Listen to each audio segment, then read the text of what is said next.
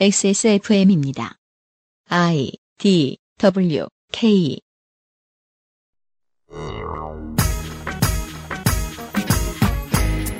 한국당이 예전 한나라당만 못해서 네거티브 공세 능력이 현저히 떨어져서 그렇지 보수 언론은 15년 전처럼 15개월쯤 되어가는 정부의 경제정책 문제를 구체적인 자료들을 들고 와서 타박하기 시작했고 대통령은 청와대 경제팀의 수술을 감행했습니다. 이 의미와 향후 전망을 떠들 수 있는 사람은 저희 방송에서는 현재까지 한 명뿐입니다. 2018년 7월 첫 번째 그것은 알기 싫다입니다.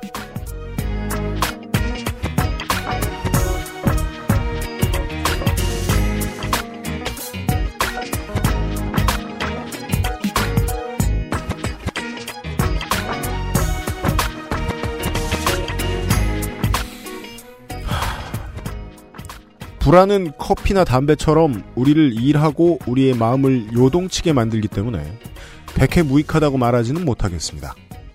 게다가 불안은 기자들도 먹여 살립니다.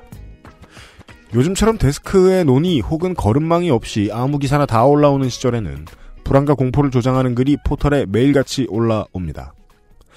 150만 대 500, 독일에 들어온 난민의 3천분의 1, 1334만 대 500, 작년 한 해 한국에 방문한 외국 관광객의 26,700분의 1 정도 되는 난민이 한국에서 모두 살게 된 것도 아니고 엄격한 심사를 받는 중이기 때문에 야기된 불안에 대한 기사를 읽고 있었습니다. 여느 때처럼 포털 메인에 걸려 있더라고요. 심심해서 댓글도 봤습니다. 저는 한 사람의 댓글 모음을 보는 것을 좋아합니다. 한 분의 댓글을 봤습니다. 난민 추방해 주시고 우리나라 국민을 지켜주세요. 난민 때문에 제주도에 절대 다시 갈 일 없을 거예요. 이런 댓글을 쓰시던 분이 장애인 단체를 만난 대통령의 이야기를 다뤘던 다른 기사에는 이런 말씀을 하셨더라고요. 20대의 발달장애 아이를 둔 엄마입니다. 일하고 쉬는 이야기조차 남의 일입니다. 잠시도 눈을 뗄 수 없고 걸을 때는 손을 잡고 다녀야 하는 정도가 대부분입니다. 활동 보조인을 구하기가 너무 힘듭니다. 장애인을 위한 사회적 배려에 있어 발달 장애인도 따로 고려해 주시길 간절히 바랍니다. 더 많은 활동 보조 시간이 필요한데 사지가 멀쩡하다고 오히려 시간을 많이 못 받습니다. 부모나 가족들의 말에 귀를 기울여 주세요. 저는 그레고리 하우스 박사처럼 연신 흥미롭다고 뇌까렸습니다. 민족주의적 교육과 문화를 20대 이상의 거의 전 국민이 공유하고 있는 나라. 외부에 든든한 적이 없다면 존립이 위태로운 일부 종교와 일부 정치 세력. 일베의 트래픽이 줄어들면서 거의 모든 커뮤니티 사이트로 퍼져나간 일베류의 유저들. 시간이 문제였지 배타적 민족주의와의 결탁이 유력시되었던 radical 페미니즘을 퍼뜨리는 사람들. 즉, 남, 여, 노, 소가 공통된 불안을 공유하는 중이라니. 이것이 옳은가 그른가 말고요. 불안이 왜 이리 유행인가? 무엇으로 인해 집단이 여유를 빼앗겼는가? 저희 방송이 답을 찾은 적이 얼마나 있었는지 모르겠습니다. 여유와 느림을 쫓아다니는 시사 프로. 그것은 알기 싫답니다. 18년의 첫 태풍이 지나간 7월 첫 주 목요일 순서입니다. 고요한 한강변 밤섬 앞에서 보내드리고 있습니다. XSFM의 유승균 책임 프로듀서입니다. 윤세민 에디터가 앉아 있습니다. 네, 안녕하십니까. 윤세민입니다. 불안은 벽을 쳐다보는 것도 재밌게 만들죠. 왜 그럴까 몰라. 시험 공부를 해야 되는 불안감이 있을 때 네. 시험 공부보다 벽을 쳐다보는 게 재밌고 방 청소가 재밌고 100번은 더 본 졸업 앨범이 재밌고 너 CCTV 우리 집에 몰래 설치하고 나보죠. 한국에서 가장 불안에 많이 시달리는 축에 속할 거라고 저 역시 개인적으로 자부하는 편입니다. 그럴 때 하는 게임이 네. 진짜 꿀맛이잖아요. 네, 누워있으면 7시간씩 가만히 잘 있거든요. 잠 안 자고. 오늘은 불안에 대한 이야기는 아니고요. 경제에 대한 이야기를 할 겁니다. 잠시 후에 미나문구 네 번째 시간에서 이야기를 하죠. 액세스몰 음향기기 섹션 광고를 듣고 시작하겠습니다. XSFM입니다. Bluetooth, headphone, Monster, Sony, Jabra, wireless. Join the freedom. Mall. 이제 Kaby Lake도 Ryzen도 컴스테이션에 문의하십시오.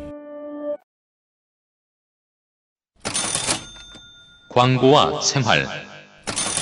어, 액세스몰 헤드폰 섹션에 신상품들이 입고되었습니다. Audio Pro라는 스웨덴 브랜드의 블루투스 스피커 시리즈입니다. 북극여우님의 출연을 기념하여서 입점이 되었는데요. 빡 갖다 붙인다? 그- 근데 좋은 브랜드라는 걸 알기 전까지만 해도 정말 우습게 봤습니다. 세상에 Audio Pro가 뭐야. 아 근데 어, 가수 이름이 pop singer 이런 거랑 똑같잖아.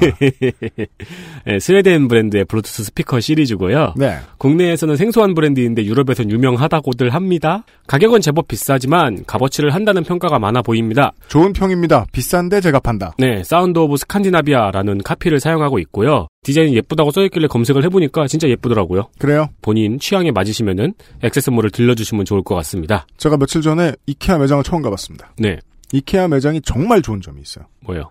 무조건 운동이 됩니다. 정신적으로도요. 거기는 또 길 잘 찾을까봐 네. 배열도 늘 바꾸잖아요. 어? 무조건 쳐 걸어야 되거든요. 익숙해졌네? 이러면서. 네, Audio Pro는 그렇지 않습니다. 예, 어. 칼로리를 수- 많이 소모하지 않고도 예, 음악을 듣는데 문제가 없습니다. 플스- 조립을 하지 않아도 돼요. 플스4 게임 모드를 지원하는 소니 블루투스 헤드폰을 필두로 몇 가지 제품들의 업데이트가 있었습니다. 네. 늘 강조하지만 가격이 좋은 건 덤입니다. 국내 정품 마크가 붙어 있는 물건 중에 최저가로 다른 물건을 찾으시면 그것을 사시면 됩니다. 네. 아니면 액세스몰을 사시고요. 그리고요, 아, 광고 타이밍이 나온 김에 빌려가지고 좀 잠깐 가겠습니다. 그, 티셔츠, 지금 주무시면서 잠고 자신 것 같아요. 저의 요즘 말버릇입니다. 성가비가 늦으면, 야, 이 티셔츠야! 너 옵시디언 화이트 그레이야. 옐로우 네이비, 저희는 옵시디언이라고 쓰는데, 아, 화이트 요파시 티셔츠가 두 가지가 있고요.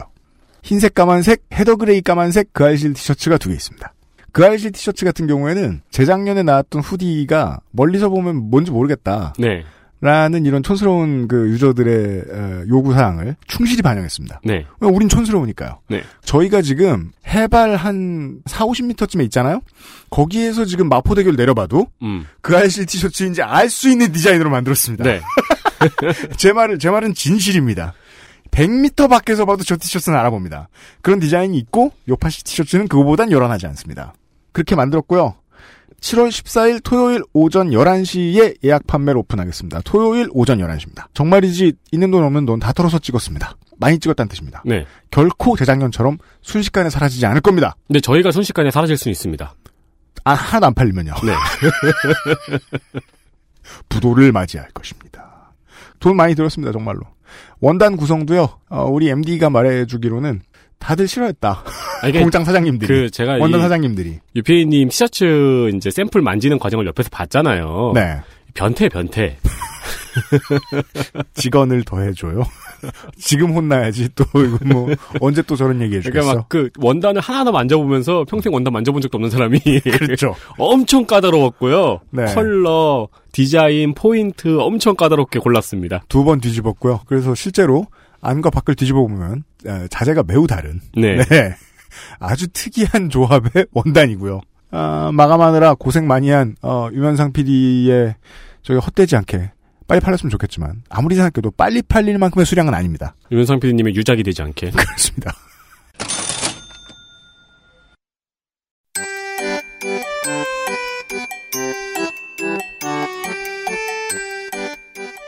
양산형 시사평론 민하문구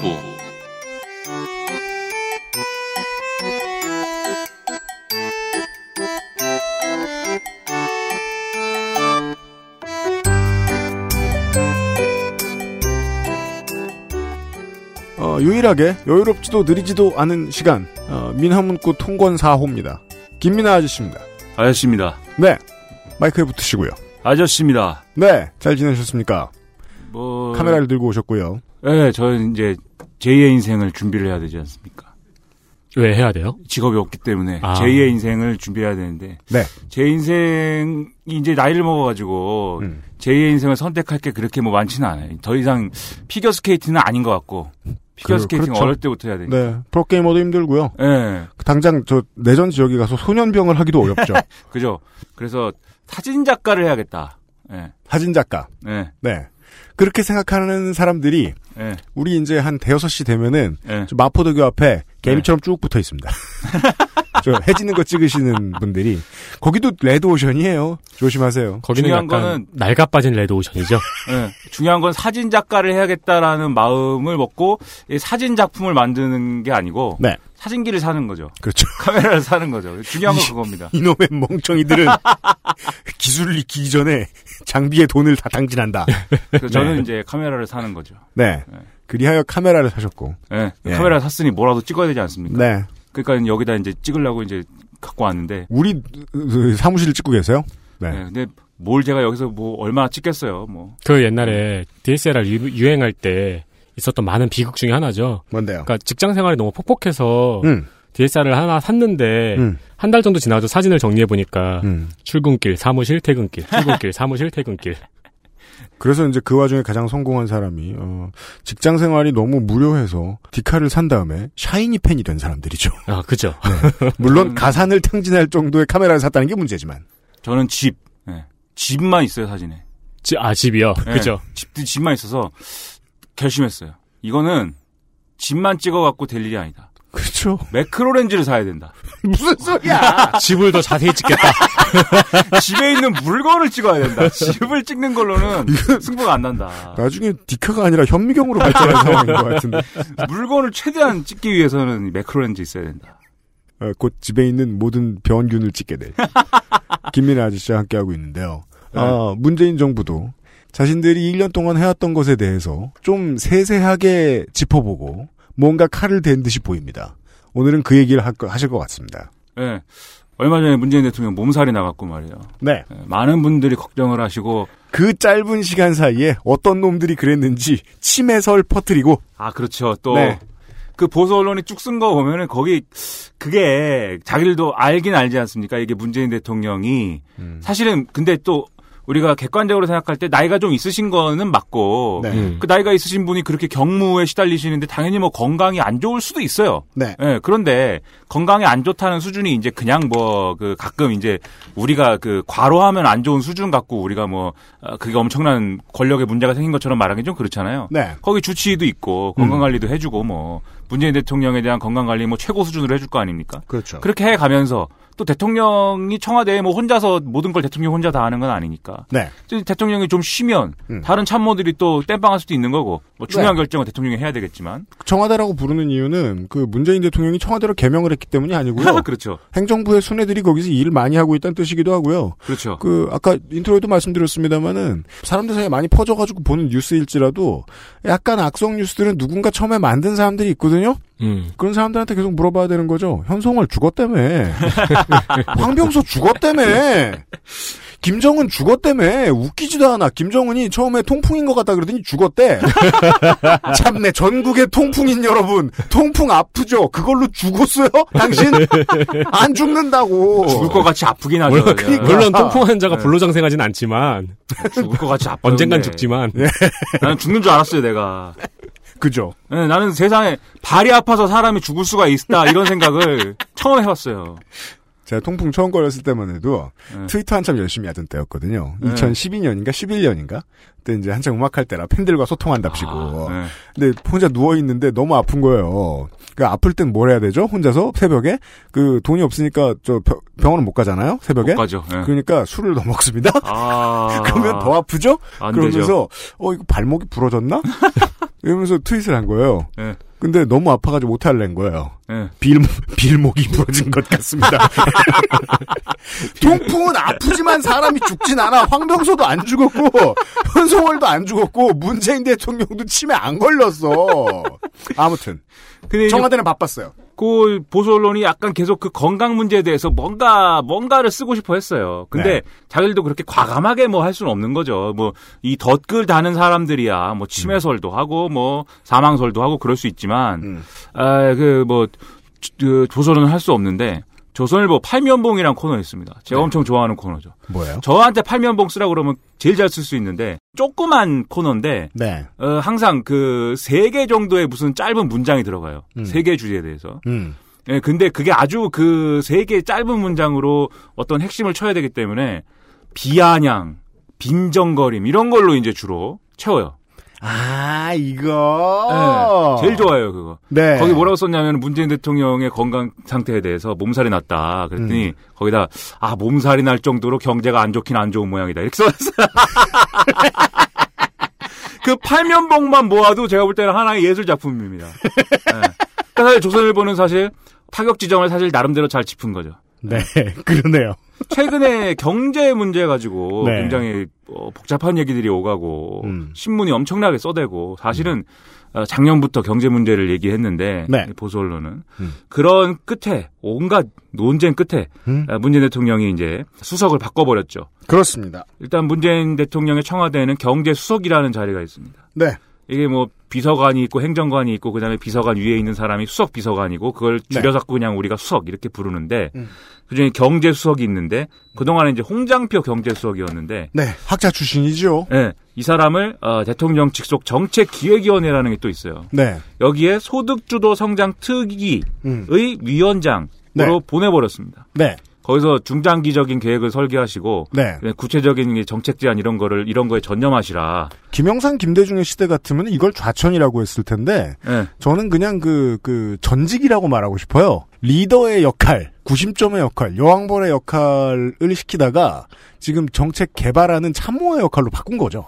그렇죠. 이게 그 어떤 그 조타수의 역할을 하다가 배로 따지면 음. 키를 잡는 역할을 하다가 키를 잡고 그다음에 뭐 빨리 갑판 치워라 무슨 뭐 어, 대포에 빨리 그 어, 탄환을 장전해라 어 그렇죠. 노를 어. 저어라. 잭 스패로우가 쫓아온다 이렇게 하는 사람이었는데 그렇습니다. 그 사람을 이제 그 어떤 그 전문 분야로 백종원으로 네. 네, 더본 코리아로 이제 보냈는데 그런 형태로 보내버리고 그러면은 경제 속이 비었으니까는 누구를 데려야 될 거 아닙니까? 음. 윤종원 주 OECD 대사, 아, 백종원 아니고 윤종원. 네. 윤종원 주 OECD 대사를 신인 경제수석으로 임명을 했어요. 그렇습니다. 어, 원래 일자리 수석이라는 자리가 또 있는데 네. 이 일자리 수석이 이제 반장식 어, 수석이었는데 그렇습니다. 이 사람은 이제 뭐 그냥 뭐 집에 보냈고 네.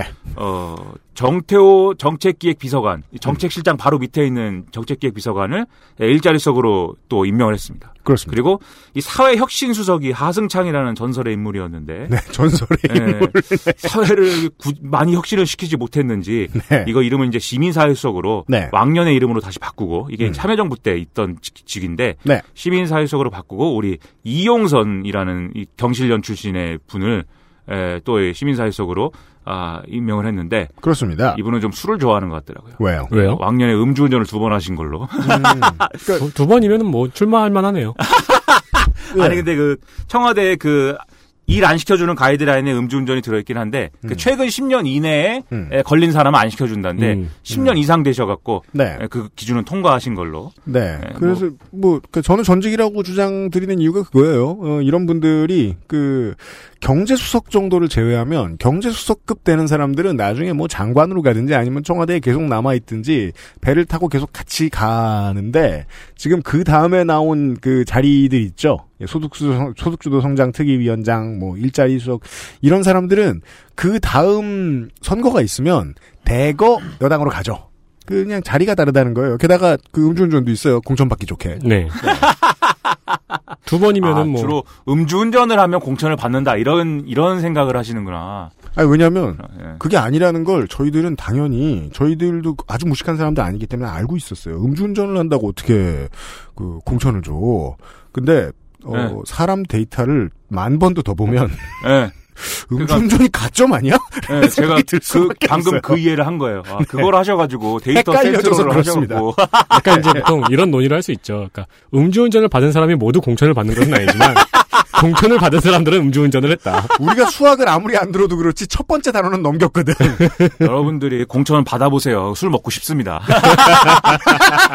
예, 물론 공천 안 받아도 술 먹고 싶지만 예, 여러모로 술은 먹게 되니까. 아무튼 네 윤정원 주 OECD 대사 그리고 네. 요, 요 이제 갈아버린 사건이 있었고, 음. 그 다음에 6월 27일 날 2차 규제 혁신 점검 회의라는 거 하려고 그랬거든요. 네. 이 얘기는 1차 규제 혁신 점검 회의도 언젠가 있었다는 거죠. 음. 규제 혁신을 해야 되는데, 음. 그 규제 혁신을 1차에서 뭘 할지를 다 꺼내서 얘기해 보세요 한번.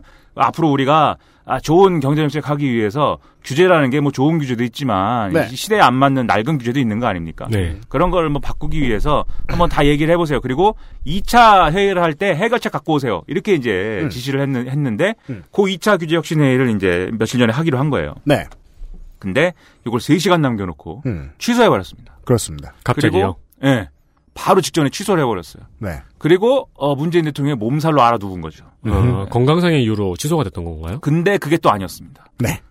그래서 돌아온 문재인 대통령이 건강한 반. 신임 수석들에 대한 어떤 기대감 이런 거를 나타내면서 윤종원 수석한테 장악력이 강하시다면서요. 이렇게 성대모사를 해야 되는데 하하하하. 네. 윤종원 장악력이 수석은 강하시다면서. 장악력이 강하시다면서요. 이렇게 네. 얘기를 했- 했는데 성대모사를 제가 연습을 해야 네, 되는데 비슷하네요. 네. 네. 아, 제가 좀 그런 거 약간 박근혜 이러면 예, 장악력이 강하시다면서요. 이렇게 얘기하는 거고. 어, 그러니까 네. 특징을 굉장히 잘 잡으셨네요. 네, 이명박은 장악력이 이게 짜시다면서 이렇게 얘기하는 그게 있어요. 네. 그 제가 무슨 누구처럼은 못하지만 배칠수처럼은 못하지만 어, 그래도 예, 괜찮으시네요. 아마추어 수준에서 제가 그 제, 제2의 인생을 그쪽으로 가보시는 거예요. 아 그래 성대모사로 아 김, 김민아 성대모사 제가 네. 일단 촬영보단 돈이 덜 들어요. 이건 근성으로 연습하면 되니까 그죠? 아무튼 중요한 네. 포인트입니다. 왜냐하면 그 윤종원 수석은 이렇게 설명드리는 게 제일 쉬울 것 같아요. 행시 27회인데 27년 83년쯤에 시험을 봤을 겁니다. 가급 공무원이라고 하죠. 일반직 공무원으로 더 올라갈 곳이 장차관밖에 없는. 네. 그걸 찍은 지도 5년이 넘은 기수입니다. 이러면. 근데 그 그때까지 버티고 있으면은 그 기수에 계속 버티고 승승장구 하는 사람들이 다 친구예요. 몇 명 안 남았기 때문에. 음. 그 중에는 은성수 수출입은행장, 변종립 한국화학융합시험연구원장, 권평호 코트라 사장, 김낙혜정 간세청장, 정만기 전 산통자부 1차관 이런 사람들이 있습니다. 라인이에요, 라인. 윤종원 한 사람 빼고 나머지 남은 나머지 사람들은 학자, 시민단체 이런 출신이거든요. 그렇죠. 그래서 요게 이제 무슨 의미냐. 음. 요걸 한번 짚어봐야 되는 거죠. 그렇습니다. 그런데 어떻게 합니까 사실 뭐이 구중궁궐에서 일어나는 일을 자리 안 잡고 어떻게 하냐고요. 그 또 인트로 같은 말씀 하시고 있는 나는 모른다. 면책 조항 마치 무슨 옛날 게임에서 FBI warning 나오는 것처럼 민하 아니. 문구는 김민하 warning 김민하는 하- 앞으로 한 시간 동안 말하는 것을 주로 모릅니다. 예, 모르죠, 모르죠. 근데 왜냐면은 제가 청와대 아는 사람도 없고 어떻게 알아 내가 그렇잖아요. 물어볼 수도 없고 가가지고 어, 1절만 해요. 대통령한테 왜 이렇게 하셨어요? 물어볼 수도 없으니까 세 다만 번. 네. 다만 제가 이거 들으시는 분들보다는 시간이 많기 때문에 신문을 열심히 본다고요. 제가 그거 하나 있다고요. 네. 그래서 공개된 정보들을 바탕으로 그죠? 그렇습니다. 네, 다 접근할 수 있는 정보를 바탕으로 해서 뭔가 얘기를 하는 거예요. 아, 이 얘기를 왜 하냐면 네. 주로 이렇게 되면 정보에 접근할 수, 보통 사람 다 마찬가지예요. 정보에 접근할 수가 없어요. 그러다 보니까 스토리를 만들고 음. 그 스토리대로 뭔가 생각을 하려다 보니까 그 음모론이 되기도 하고 어, 얼토당토하는 프레임이 되기도 하는데 그렇죠. 그런 거는 사실은 불가피한 측면이 있지만 그런 걸 최대한 지양해서 네. 하여튼 이 공개된 정보들을 좀 이렇게 순서에 맞춰 나열하는 정도로 우리가 한번 추리를 해볼 수 있다. 알겠습니다. 그런 말씀을 드리는 거예요. 어느덧 네 번째 듣는 아, 네. 김미나 아저씨의 면책에 대한 선서였습니다. 왜냐하면 오해를 하실 수가 있어요. 이게 저 김민아라는 되게 분이- 많은 거라는 거 네. 아니야? 지금 지금쯤 청취자분들은 그러니까 일단 지금까지는 난 들은 게 없다. 네, 여러분 죄송하고요. 제가 뭐 이렇게 뭐 한다고 아무튼 아 그래서 이제 맥락을 잠깐 짚어봐야 되는데 지난해에 으, 우리가 뭐 한 100년쯤 된 것 같지만 2017년 5월 달에 문재인 대통령이 이제 네. 탄생을 했죠. 네. 문재인 대통령이 탄- 대통령으로 탄생을 했죠. 네. 네. 예, 탄신하신 게 아니라 네.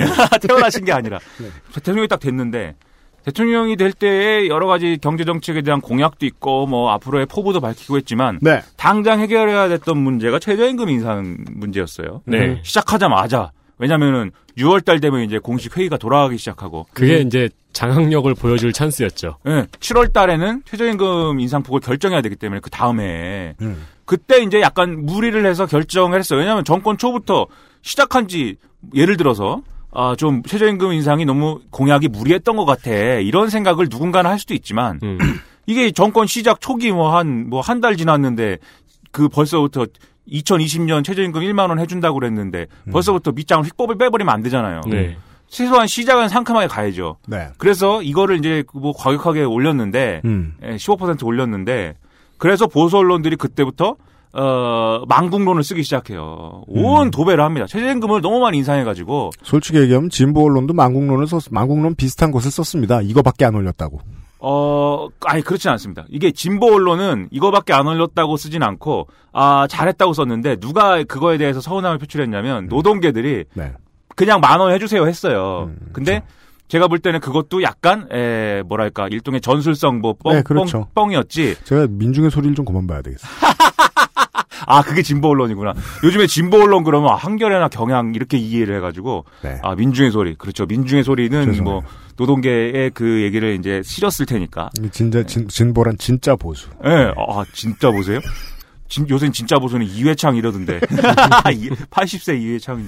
아무튼 그거를 갖고 최저임금 인상했고 나라가 망한다는 거예요. 네. 그리고 어, 왜 망하냐면 최저임금이 너무 급격히 인상되면 자영업자들이 에, 무너진다. 예, 알바들한테 월급을 못 줘갖고 무너지, 그- 무너지고, 음. 그러면 결국 알바들한테 월급을 주고 싶은 사람은 자영업이 망하게 되고, 음. 그 다음에, 아, 알바들한테 월급을 못 주니까는 그냥 자르면은 알바가 망하게 되고, 그렇죠. 그러니까 알바나 자영업자 둘 중에 하나는 망한다. 그 논리가 깔려 있죠. 건물주와 프랜차이즈는 건드리지 마라. 예.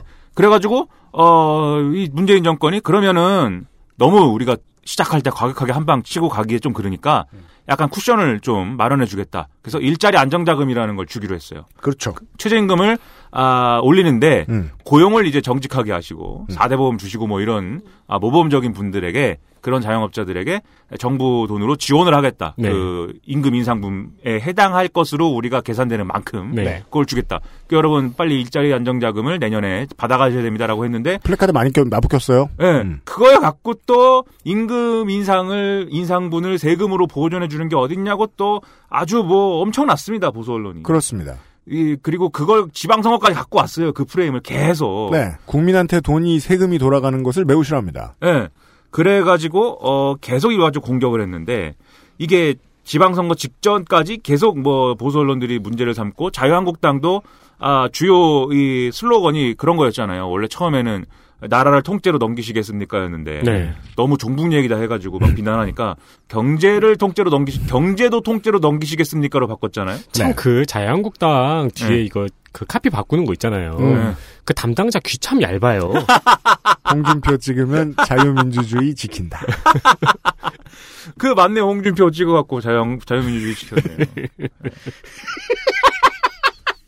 그래가지고 이게 어 계속 뭐 자유한국당들이 계속 손들고 물어보고 최저임금 인상 왜냐면 이제 올해부터 적용이 됐으니까 네. 네. 올해 적용이 돼갖고 또 자영업자들이 실제로 망하고 있다라고 보수 언론이 막 썼어요. 음. 그리고 일자리 안정자금도 안 받아가고 있다 아무도 실제로 초기에는 집행률이 낮았습니다. 음. 지금도 뭐 집행률이 높지는 않은 것 같아요. 음. 20%가 뭐 어, 플러스 마이너스라고 하는데 음. 아무튼 뭐 어, 그걸 가지고 계속 쓰고 자유한국당들이 그래서 뭐 계속 얘기를 하고 재밌죠? 장하성 쓰면 쓴다고 뭐라 그러고. 들 쓰면 들 쓴다고 뭐라 그러고. 그렇죠. 장하성 정책실장한테 최저임금 인상의 부작용이 큰데 뭐 어떻게 하려고 그럽니까? 이런 걸 계속 물어보고 그리고 보수 언론은 청와대 내 소득주도 성장의 어떤 그 견인차가 장하성 정책실장이다. 학자 출신들. 음. 사실 학자 출신이라고 하는 건 그게 깔린 거죠. 현실을 모르는 음. 그 선비들. 네. 음. 책상머리 앉아갖고 펜대 굴리는 사람들이 음. 아주 이상주의에 쩔어가지고 음. 이런 소득주도 성장 같은 아주 이상적인 얘기나 하고 있다. 음. 그래서 우리 경제 망하고 있다. 아주 우리는 현실적인 그러한 솔루션이 필요한 거다 지금. 예. 그 현실적인 솔루션은 원래 하던 대로 예, 대기업 중심으로 그렇게 하는 것이다. 이 얘기를 하는 건데 가끔 가다가 10년, 15년 전에 참여정부가 겪었던 상황들하고 비교해 보면 재밌는 게 많은데요. 그, 보수 언론이 지금 이 정책하는 거 잘 안 되지 않겠느냐. 외부 인사, 그땐 코드 인사란 말 썼죠? 그렇죠. 코드 인사를 데리고 와서 뭐 하는 거냐. 솔직히 코드 안 맞는 사람들 너무 많았는데, 이헌재, 김진표. 근데, 코드 인사를 데리고 와서 뭐 하는 거냐라는 말을 사설에 계속 쓸 때는, 어, 보수적이고 싶은 국민들 보라는 것도 있지만, 고위공무원 사회 내부에서 동요하라는 의미도 되게 컸단 말이에요. 그렇죠. 예. 고위공무원들도 줄 잘 서야 되는데 말이에요. 예. 그래서 지금 이 정부 말 안 듣는 게 좋아. 라고 자꾸 그렇죠. 찌르는 거죠. 그리고 너희가 이 정부 말 듣지 정권이 혹시라도 바뀌어봐. 너네 적폐된다. 이거를 또 계속 썼어요. 너네 이제 공천 민주당밖에 못 받아. 근데 너네 경북 출신이잖아. 예. 문재인 정권 지금 무슨 뭐 국정교과서 그 만드는데 뭐 협력했다고 다 잡아갔지? 정권 바뀌어봐라. 니네 소득주도 성장했다고 잡아간다. 이렇게 써요. 물론 이렇게 노골적으로 쓰진 않았지만 그거 해석해보면 네. 아무튼 그런 너, 불안감들이 노 골적으로는 뭐예요? 예? 그러니까 지금부터 기미가요를 불러. 뭐 노, 노골적은 방금 말씀하신 그대로 문장에 쓰이는 거죠. 니네 다 잡아간다. 라고. 그렇구나. 니네 다 잡아간다. 예, 잡아가, 잡아, 잡아가진 않죠. 소득주도 성장했다고. 근데 아무튼, 요거를 갖고, 사실 또, 지금 코드 인사 얘기했지만 장하성 정책실장이 그렇게 따지면 소득주도 성장에 무슨 뭐 어, 엄청난 그 신념을 가진 사람이냐. 음. 화, 화신이냐. 네, 엄밀히 말하면 그렇지도 않단 말이에요. 소득의 천사. 네, 이 장하성 정책실장 원래 전공은 소액주주 운동이거든요. 음. 네. 이 너무 대기업의 이런 주, 주식 이런 거를 총수일가가 다 뭐 이렇게 저렇게 차명이나 뭐 특수관계이나 이런 걸로 다 먹지 말고 네. 우리 소액 주주들이 다 원리 원칙대로 다 나눠 가지면 음. 경제 민주화도 되고 기업도 뭐 상시적으로 운영이 되고 참 좋다. 이 운동을 김상조 교수랑 같이 쭉 해온 거 아니에요? 행동주의 주주 운동이죠. 예. 네. 요런 거가 전공이고 사실 소득주도 성장처럼 좀 거시 담론은 잘 안 다루셨는데 음. 어 그리고 또 문재인 정권이랑 정치적 결도 사실은 조금 달라요. 원래 이분은 안철수 쪽을 많이 지지하시고 그랬죠. 초창기에 그랬단 말이에요. 음. 그럼에도 이제 정책실장으로 품어준 게 나름의 탕평의 의미도 있는 거죠. 매우 그렇습니다. 그런데 어쨌든 간에 장하성 정책실장, 이 청와대 정책실장이라는 자리가 이런 경제정책이라든지 이런 거에 키를 쥐고 있는 자리이기 때문에 에, 소득주도 성장의 무슨 뭐 이런 기수처럼 이제 묘사를 하는 그런 상황이 됐다고 저는 보는데 그럼요. 어쨌든 아 그래서 장하성 실장이 뭐라고 대답은 해야 되니까 음. 최저임금 인상 부작용은 지금 확인할 수 있는 시점은 아니다 이렇게 얘기했어요. 당연한 거 아닙니까? 그럼- 2018년부터 음. 급격한 인상분이 적용이 됐는데 네. 이 얘기할 때가 뭐 4, 5월 이런데 음. 또 4개월, 5개월 했는데 뭐 부작용이 벌써 뭐 그럼요. 분석이 되겠어요? 자- 내가 자영업자- 월급을 4개월을 받아보니까 아주 돼지겠다. 아니 자영업자가 얼마나 힘들었는지 통계치도 안 나왔잖아요. 아직 그 내년에 나오잖아요. 그렇죠. 그러니까 말이에요. 그래서 어, 그 얘기를 했는데 내후년에도 나오고 그래요. 예. 요렇게 장하성 정책실장이 얘기를 한 며칠 후에 김동연 경제부총리가 또 국회에 나갔어요. 네. 음. 국회 기재위에서 어, 자유한국당들이 또 물어봤죠. 장하성이 그렇게 얘기하는데 어떻게 생각하냐. 음. 그랬더니 김동연 경제부총리가 최저임금의 인상이 음. 임금과 고용에 영향을 끼쳤을 것이다. 여기서 영향을 끼쳤다는 것은 악영향을 끼쳤다는 거죠. 네. 조선, 조선일보 귀가 커집니다. 예. 오호. 프릭션. 기스 났네, 저기. 예, 근거가 뭐냐 이렇게 부- 물어보니까 어, 아직 뭐 연구 결과나 이런 것이 나온 건 아니지만 음. 저의 직관과 경험이 그러니까. 예, 그렇게 생각하는 게. 느낌적인 느낌이다. 예, 직관과 경험이 뭡니까 이게? 아니 최저임금 이만큼 올려봤던 경험이 있었나 봐요. 딴 나라에서. 어, 딴 나라의 사례들이 있는데 그걸 연구해봐도 딱히 뭐가 확인되지는 않아요. 다른 나라 경제부총리를 해본 경험이 없는 이상. 예, 아니 연구를 이 학자들이 해봤는데 음. 악영향을 뭐 조금 준 것 같다는 사람도 있고 아 별로 악영향 없는데요라는 사람도 있는데 대체적으로는 정확히 확인된 바 없다요. 음. 그 임상. 결과가 충분치 않다는 거예요. 그렇죠. 이건. 예. 근데 이제 뭐 이제 근데 뭐 개연성은 있다는 의미였겠죠. 음. 자기 네. 생각에 그럴 것 네. 같다라고 얘기를 한 건데 음. 그럼 이 경제부총리인데 국회에서 왜 그렇게 얘기를 하는 거지? 이런 생각이 들잖아요. 지금 정부의 기조는 그게 아닌데. 그렇죠.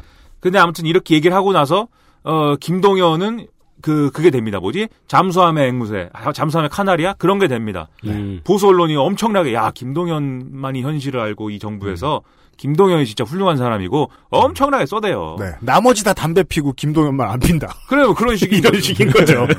아이코스 핀다. 네. 네. 김동연의 피해는 이런. 네. 잠수함에 산소가 부족해지면 사람은 모르, 모르는데 네. 카나리아가 안다는 거예요. 탄광. 카나리아인지 뭐 음, 맞아요. 앵무새인지가. 그, 그 저거 뭐 연탄가스 마시면 먼저 죽는 매도 있었잖아요. 그렇죠. 네. 네, 그런 식으로 음. 죽으라 그러는 건가 김동연을? 음. 근데 아무튼 김동연 부총리가 그렇게 얘기하고 나서 어 뭐가 일어났냐면은 통계청이 올해 1분기 소득 가계 소득의 그 통계를 발표를 해요. 음. 어, 올해 1분기에 가계 소득이 각 이제 그 소득 구간별로 음. 못 사는 사람부터 잘 사는 사람 가구까지 네. 어떻게 변했는지 작년에 비해서. 음. 근데 어, 하위 20% 그러니까 가난한 사람들의 가계 소득이 악화됐다는 결론이 나와요. 그 그렇습니다. 통계치에서. 음. 그게 나왔으니 사실 정부 입장에서는 큰일 난 거죠. 네. 이게 왜 이런 거냐 일단 음. 어, 알아봐야 되고 대책은 뭐냐 음. 그런 걸 얘기해야 되니까는 청와대로 다 불렀습니다. 음. 경제부총리부터 시작해가지고 청와대 참모들까지 다 불러가지고 대통령 앞에서 야다다 그냥 어 까놓고 얘기해봐라고 얘기를 했어요. 음. 대부분의 참석자들은 어 이게 뭐 일단 통계치가 그냥 이렇게 나온 걸로만 갖고 얘기하기는 좀 섣부른 감이 있다. 왜냐하면 이게 또 통계치가 이렇게 나온 거 나온 이유에 대해서는 의견이 분분합니다. 음. 왜 이렇게 된 건지에 대해서. 이게 가구별 소득인데 어, 하위 20% 가구라는 성격은 뭐냐 이게. 네. 예를 들면 1인 가구일 수도 있는 것이고 뭐 다인 가구일 수도 있는 것인데 아마 1인 가구가 많을 거예요. 1인 가구의 소득이 악화됐다. 그럼 1인 가구의 경우는 뭐냐? 1인 가구는 뭐예요?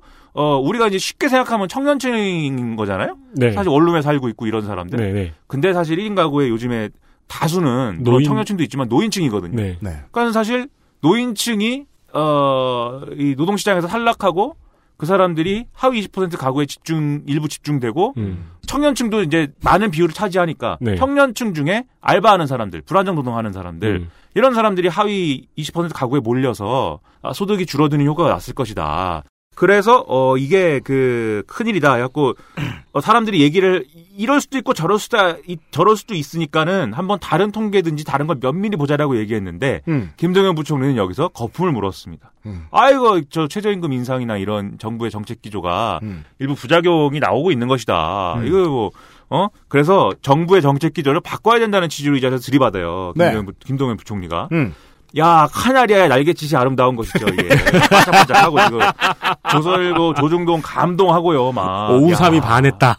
예, 거의. 그러면 이 상황에서 예를 들면 제가 이제 호삼이 반해. 네. 네. 비둘기. 네. 도시의 추물이 된. 아무튼 그, 이런 상황에서 보수 언론이, 보수 언론이 볼 때, 음. 만약에, 이런 이제 정부 정책의 이견을 좀 부총리가 얘기했다는 이유로 문재인 정권이 부총리를 바꿔버리면은 음. 거의 이거는 정말 이 준비된 덫으로 들어가는 거 아니겠습니까? 네. 맞습니다. 야 이거 이견을 얘기하면은 이 코드 인사 아니었고 막 자르는구만 이렇게 음. 되니까 저는 그런 맥락에서 김동연 부총리가 더 얘기한 걸 수도 있다라는 혼자만의 생각은 갖고 있는데 네, 개각의 대상이 되지 않게 되었습니다. 예, 정황상 그러니까요. 김동연 경제부총리는. 예, 조금 그런 생각 제가 갖고 있어요. 음. 근데 아무튼 왜 그랬는지는 뭐 김동연 심리 분석을 해봐야 될 것 같고 저도 우리- 살짝 동의해요. 우리 네. 선거 방송 때 그 얘기 있었잖아요. 음. 그, 나 혼자 자유한국당 의원이니까 내가 당선되면은 중앙정부에서 눈치 봐가지고 나한테 예산도 많이 줄 거라고. 그렇죠. 맞아요. 맞아요. 예, 뭐 호남 어딘가였던 것 네, 같습니다. 네. 여러 가지 뭐 좋은 얘기들 하시고.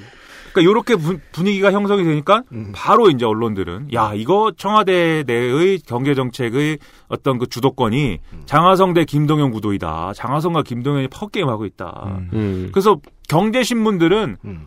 난리 났습니다. 음. 장하성 라인과 음. 김동연 라인이 예, 이 모든 이 나라의 모든 경제 정책에서 충돌하고 있다. 그러니까 뭐 신나는 거 있으면은 예. 일단은 저 뭐냐 저 게임 구성을 해놔요. 네. 그렇죠. 종족 두 개를 상정하고 예, 갑자기 밸런스를 맞춰요. 막 유니트를 배치시키면서. 그렇죠. 예. 근데 이게 이런 맥락은 있어요. 관료 출신들하고 비관료 출신들의 생각과 행동 패턴이 다른 문제는 분명히 있습니다. 네. 예, 그래서 학자 출신들의 이제 청와대 참모하고 음. 그다음에 관료들하고 지금 이제 무언가 엇박자가 나고 있다는 것까지는 사실인데 음. 근데 아저씨의 뭐- 표현하고 봐도 온도 차가 너무 다르잖아요. 그게 뭐 장하성 라인하고 김동연 라인이 파워 게임을 한다고 그러니까 이제 이게 초한지다 이렇게 얘기하고 있는 거 아니야? 뭐가 지금. 살짝 어 이렇게 마찰이 조금 있나 싶으니까 재빨리 음. 엄재경 씨가 달려가가지고 음. 예. 지금 이 싸움의 밸런스는 5대 5라고. 예, siege tank 빨리 siege mode 해야 된다 뭐 이렇게. 그런데 요 다음 날인가 이제 문재인 대통령이 또 무슨 회의에서 이렇게 얘기를 했어요. 아, 최저임금 인상의 긍정적 효과가 90%다. 그리고 네. 김동연 부총리는 혁신 성장에 매진해져라 이렇게 얘기했어요. 음. 이게 사실 김동연 입장에서는 음. 약간 물 먹은 거죠. 왜냐하면 음. 어, 뭔가 이렇게 최저임금 인상이라든지 소득주도 성장 기조에 대해서 얘기를 했는데 당신은 혁신 성장이나 챙기시오 뭐 이런 거니까 음, 음. 당신 할 일이나 하시오 이런 거고 숙제했어? 예, 최저임금 인상은 좋은 거야 이렇게 얘기했으니까. 네. 근데 요게 이제 숙제했어. 예, 요게 또 논란을 또 불러일으켰죠. 긍정적 효과가 90%. 예, 그게 근거가 뭐냐 이거죠. 음. 예, 보수 언론들이 막 쓰기 시작합니다. 네. 근거가 뭐지? 그리고 기자들이 손들고 물어봐요. 근거가 뭐냐? 음. 처음에는 청와대가 아, 제대로 얘기를 안 해줬어요. 그게 우리도 나름대로 분석을 해본 게 있을 거 아니냐. 그냥 그렇게 알아들어라. 이렇게 네. 얘기했는데, 분석을 어떻게 하셨습니까? 뭘 보고 하셨습니까? 구라치는 거 아닙니까? 밑장 음. 빼는 겁니까? 이렇게 하면서 계속 뭐, 뭐라고 뭐라고 했어요. 집요하게 물고 늘어집니다. 예. 그래서 뭘 어떻게 계산했는지를 아, 발표를 해줍니다. 홍장표 경제 당시 경제수석이 나와서 음. 어, 이 교수님 출신이니까 설명을 잘 해줘요. 통계청이 이 가구별 소득을 계산하는 자료를 만들었을 때 음. 예, 조사를 했을 거 아니에요, 쭉? 음. 조사를 해가지고 표를 쭉 만들었을 텐데 음. raw data가 있는 거죠. 이 raw data라는 건 음. 가계별 소득으로 최종적인 결과물을 만들게 했지만 애초에 조사를 할 때는 개인에게 물었겠죠. 음. 개인 개인별로 물어가지고 그걸 가구로 만들었겠죠. 음. 이 개인별 자료를 가지고 근로자가 아닌 가구를 제외한 왜냐하면 최저임금 최저임금 인상이라는 건 당연히 근로자 근로자에게. 영향을 네. 주는 것이니까 임금을 받는 사람이 아닌 사람을 제외, 임금을 받는 사람만. 그렇죠. 그렇게 따져서 개인별 소득을 분석을 하니까 하위 10%는 소득이 증가가 미미하거나 증가가 없다. 음. 그건 이제 아까 말씀드린 인구 고령화나 이런 거 같이 봐야 되는 것이죠. 네. 네. 이게 하위 10%는 분명히 어려움이 있다. 음. 근데 나머지 90%의 노동자층에서는 소득이 올랐고 양극화도 개선됐다. 음. 그 얘기를 한 거다. 네. 어, 그리고 이 자료를 계산한 것은 한국노동연구원과 보건사회연구원이다. 네. 국책연구기관들이 조사를 한 것이다. 네. 이렇게 발표를 해줬어요. 음. 그랬더니 보수 언론들이 아니 최저임금 인상의 주요 피해자라고 할 수 있는 사람들은 음. 자영업자와 음. 우리가 그동안 계속 떠들었듯이 실직을 한 사람들인데 음. 최저임금 인상을 갖고 알바가 잘린 사람들인데 음. 그 사람들 쏙 빼놓고 지금 최저임금의 인상의 90%가 어, 이 긍정적 효과라고 그러면은 음. 그건 말이 되느냐? 홍장표가 어 대통령 속인 거 아니냐? 음. 통계 조작 아니냐? 음. 통계는 원래 거짓말 아니냐? 해석하기 나름인데 이게 보수 언론이 힘들어요. 옛날보다 공부 많이 해야 돼요. 그러니까 저기 정부 깔려면. 이번 정부 들어와서 무건수행 끝낸 스님들처럼 음. 질문 참 잘해요. 네. 그러니까 말이야 이게 그러니까 말이야. 그래서 어 엉망진창이 돼요 얘기가. 네. 쉬운 명쾌한 설명. 엉망진창이 됐다. 아니 근데 재미있는 논의네요. 네. 네. 근데 이것도 또 학자들끼리는 의견이 분분합니다. 음. 이걸 이 데이터를 이렇게 어, 재가공해도 되는 건지 왜냐하면 그건 이제 학문의 영역에서 네. 그 애초에 통계를 작성하는 의도와 목적과 맥락에 맞게 해석을 해야 사실은 음. 어, 정확한 건데 음. 이 숫자만을 가지고 다르게 가공을 하면 음. 어, 전혀 다른 의미가 될 수가 있는 거거든요. 그렇죠. 그거를 조선비지가 해가지고 한번 욕을 먹었는데 음. 조선비지 어떤 기자가 이 이 로 데이터를 가지고 어 자기 마음대로 이제 난도질을 해서 음. 이게 소득 분배가 90%가 개선된 게 아니라 음. 왕창 뭐 망가진 무너졌다. 음. 근데 학자들이 이 교수님들이 보니까 어 조선비지가 기사 이렇게 썼는데 음. 어, 이대로 하면은 우리는 지금 엄청난 경제 위기다. 경제- 근데 그런 성장률이 3%라고 지금 어 그 나와 있는데. 예상 성장률이 3%라고 얘기하고 있는데 어떻게 이게 나왔지? 음. 그래갖고 그것 쓴 기자한테 막 물어보기도 하고 그러다가 음. 아 결국 전혀 그 가이드라인에 맞지 않는 방식으로 그냥 통계를 마구 주물러 갖고 이제 그렇게 된 거다라는 결론이 나고 그거 갖고 한번 해프닝이 있었어요. 음. 그러니까 그런 식의 이제 그 삑사리가 있을 수 있기 때문에 통계를 이렇게 재가공하는 게 맞냐 틀리냐의 영역 이 논쟁은 있습니다. 다만 그것도 홍장표 수석이 이렇게 가공한 것이 홍장표 수석이 한 건 아니죠. 음. 요 국책연구원들이 이렇게 가공한 게 아, 있을 수 있는 범주 내다라는 게 대략의 이제 어떤 그 분위기인 것 같아요. 제가 볼 때는 그러니까 학자들이 이런 지적을 하는 건 학자들의 소임에 해당하는 것이기 때문에 긍정적인데 그렇죠. 예, 그 청와대라는 것은 대통령이 하는 일이라는 거는 raw data가 어마어마하게 쌓여 있으면 연구원들이 보고 실장들이 해석하고 그렇죠. 예, 그, 그 위에 다른 연구원들이 해석을 하고, 수석들이 해석을 모으고, 그걸 중지를 모아서 대통령한테 전달을 한다는 거죠. 네. 대통령이, 그렇죠. 대통령한테 그걸 엑셀 파일을 툭 주면은 대통령이 뭐 어떻게 합니까? 대통령이 새끼 변호사처럼 하나하나 다 보면, 죽어요. 그럼, 그럼, 그럼 치매가 맞죠. 네. 그럼 맞, 맞네, 이거. 황병소 왜 살아 있어, 이거, 이거. 누가 되살렸네, 어떤 놈이. 5천만 셀 다 보고. 황병서 복제 인간인가 보네. 복제 인간이. 네, 황병서가 북한에 100명쯤 있을 수 있어요. 네, 여튼, 그런 상황이거든요. 네, 그래가지고 이걸 가지고 뭐 방금 말씀드린 얘기가 길잖아요. 통계가 어쨌느니 하는 얘기가. 음. 그러니까 이 얘기가 그렇게 뭐 클리어하게 정리가 안 되고 음. 지금도 보수 언론은 이 거의 지금 보수 언론은 홍장표 수석이 속인 게 맞다라는 칼럼을 가끔 써요. 그 왜냐면 그 그게 아니라는 얘기를 하려면 또 기니까 얘기가. 그러니까 홍장표 수석이 이제 제 생각에 마음속으로 아마 포기를 했을 거야. 아 그냥 난 속였다. 그냥 하도 나는 그런 기사를 많이 보다 보니까, 아, 나는 난, 난 사기꾼이다. 나는. 거짓말장이구나. 어, 나, 나, 나- 내가 모르는 능력이 나에게? 네. 이런 중앙- 재, 이런 재능이 나에게? 중앙일보 막 홍장표 국내 출신 교수 뭐 이거 어디 유학도 안 간 교수 이거 그러니까 전문성 없다고 쓰고 막 중앙일보는 유학 안 가면 사람 취급다.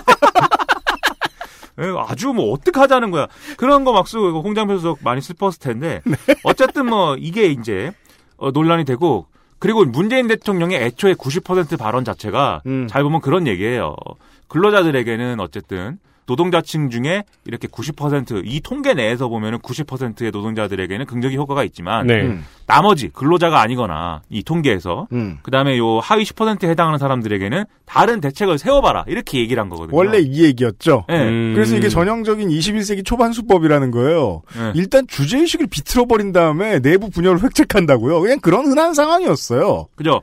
문제는 뭐냐면 그 다음에도 몇 가지 그 통계 지표들이 쭉 발표가 되는데 하나같이 상황이 안 좋은 건 맞아요. 문제는 청와대는 제가 말하는 것처럼 해석해서는 안 됐다는 거였습니다. 지표는 안 좋으니까. 예. 이 어떤 청년 실업, 그 다음에 뭐 고용, 그 다음에 뭐 수출, 그 다음에 무슨 뭐 아주 여러 가지가 나오는데 네. 에, 안 좋은 건 맞아요. 근데 이걸 또 왜 안 좋았냐를 따지는 건 문재인 정권의 이제 그 1년, 1년도 안 된 최저임금 인상 때문이냐, 아니면 문재인 대통령이 집권을 해서냐, 1년이 뭐예요? 지금 3개월이죠, 3개월. 소득주도 성장을, 어, 그냥 얘기해서냐, 구체적으로 뭐 한 게 있다고 사실. 네. 그래서 안 좋아진 거냐, 아니면 미국이 금리 인상을 해서냐, 또는 음. 세계 경제가 뭐 그럴 만한 이유가 있었냐, 음. 이건 이제 따져봐야 되는 것인데, 네. 보수 언론은 이미 이제 소득 주도 성장 때문에 경제가 망했다라고 이미 다 쓰고 있고 오늘도 썼어요. 어? 쉬면 안 돼요. 경제부 기자들은 다른 거 쓸 것도 없고 언제. 그 어? 생체 실험이라고 썼어. 생체 실험. 대한민국을 소득주도 성장론자들이 생체 실험을 해가지고 지금 몸이 고장났다. 생체 실험해갖고 뭐 비유를 해도 그렇게 그러니까 아무튼 시약을 잘못 넣었다. 네. 라는 말을 하고 싶은 거잖아요. 검증되지 않은 약을 투여했다. 네. 그러니까 말이에요. 이게 뭐 참 기분이 좀 그래요. 그러면 사실 통풍약이 좋은 게 새로 나왔다고 정형외과 의사가 나한테 처방을 했는데 그러면 김민아 씨하고 저는 그냥 뛰어가요 일단. 내가 먹고 죽지만 않으면 된다. 그리고 원래 먹는 약은 하루 세 번 먹어야 되는데 네. 지금 주는 약은 하루에 한 번만 먹으면 돼요. 아 진짜? 예. 알이 커요? 알이 큽니다. 예. 그냥 용량 두 배 아니야? 뭐 그렇지는 않을 텐데 소화 안 되고 막. 좋은 아. 지적인 게요. 어, 소득수 성장 안 하겠다고 하면, 아, 김민아 씨가 말한 대로 예전에 하던 거 하자, 아니에요? 네. 살던 대로 살자. 예, 그 보수일간지가 이야기하고 싶은 건 따라서 검증 안 된이라는 단어를 막 쓰는 거고. 예. 어, 그래서 소득주도 성- 소득주도 성장에 대한 얘기를 광고를 듣고 좀 해봐야 되겠습니다. 어, 저는 이제 김민아 씨와 방송할 때마다 늘 아, 우리 박판규 변호사가 그리워요. 아, 그, 할 말만. 그 아니 그 저 딱 두 번째 공판 나온 변호사처럼 A4 50장 이렇게 딱 들어가지고 연락 빨리 읽잖아. 근데 우리 지금 40분 동안 뭐 했어? 이게 이게 40 몇, 몇- 했어요, 이게? 몇 줄이야 지금? 40분이나 했어요? 이제 20분도 안 남았어요. 광고 듣고 아. 오겠습니다. 그것은 알기 싫다는 나의 마지막 시도 퍼펙트 15 전화 영어에서 도와주고 있습니다. XSFM입니다.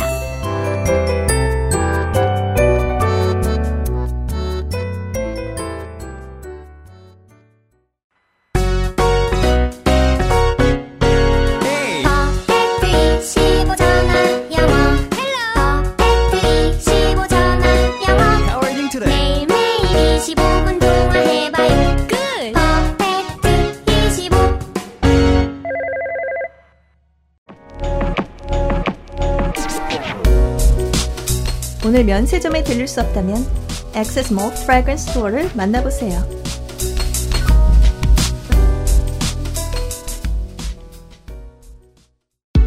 Bluetooth, headphone, Monster, Sony, Zabra, wireless. Join the freedom. Access Mall.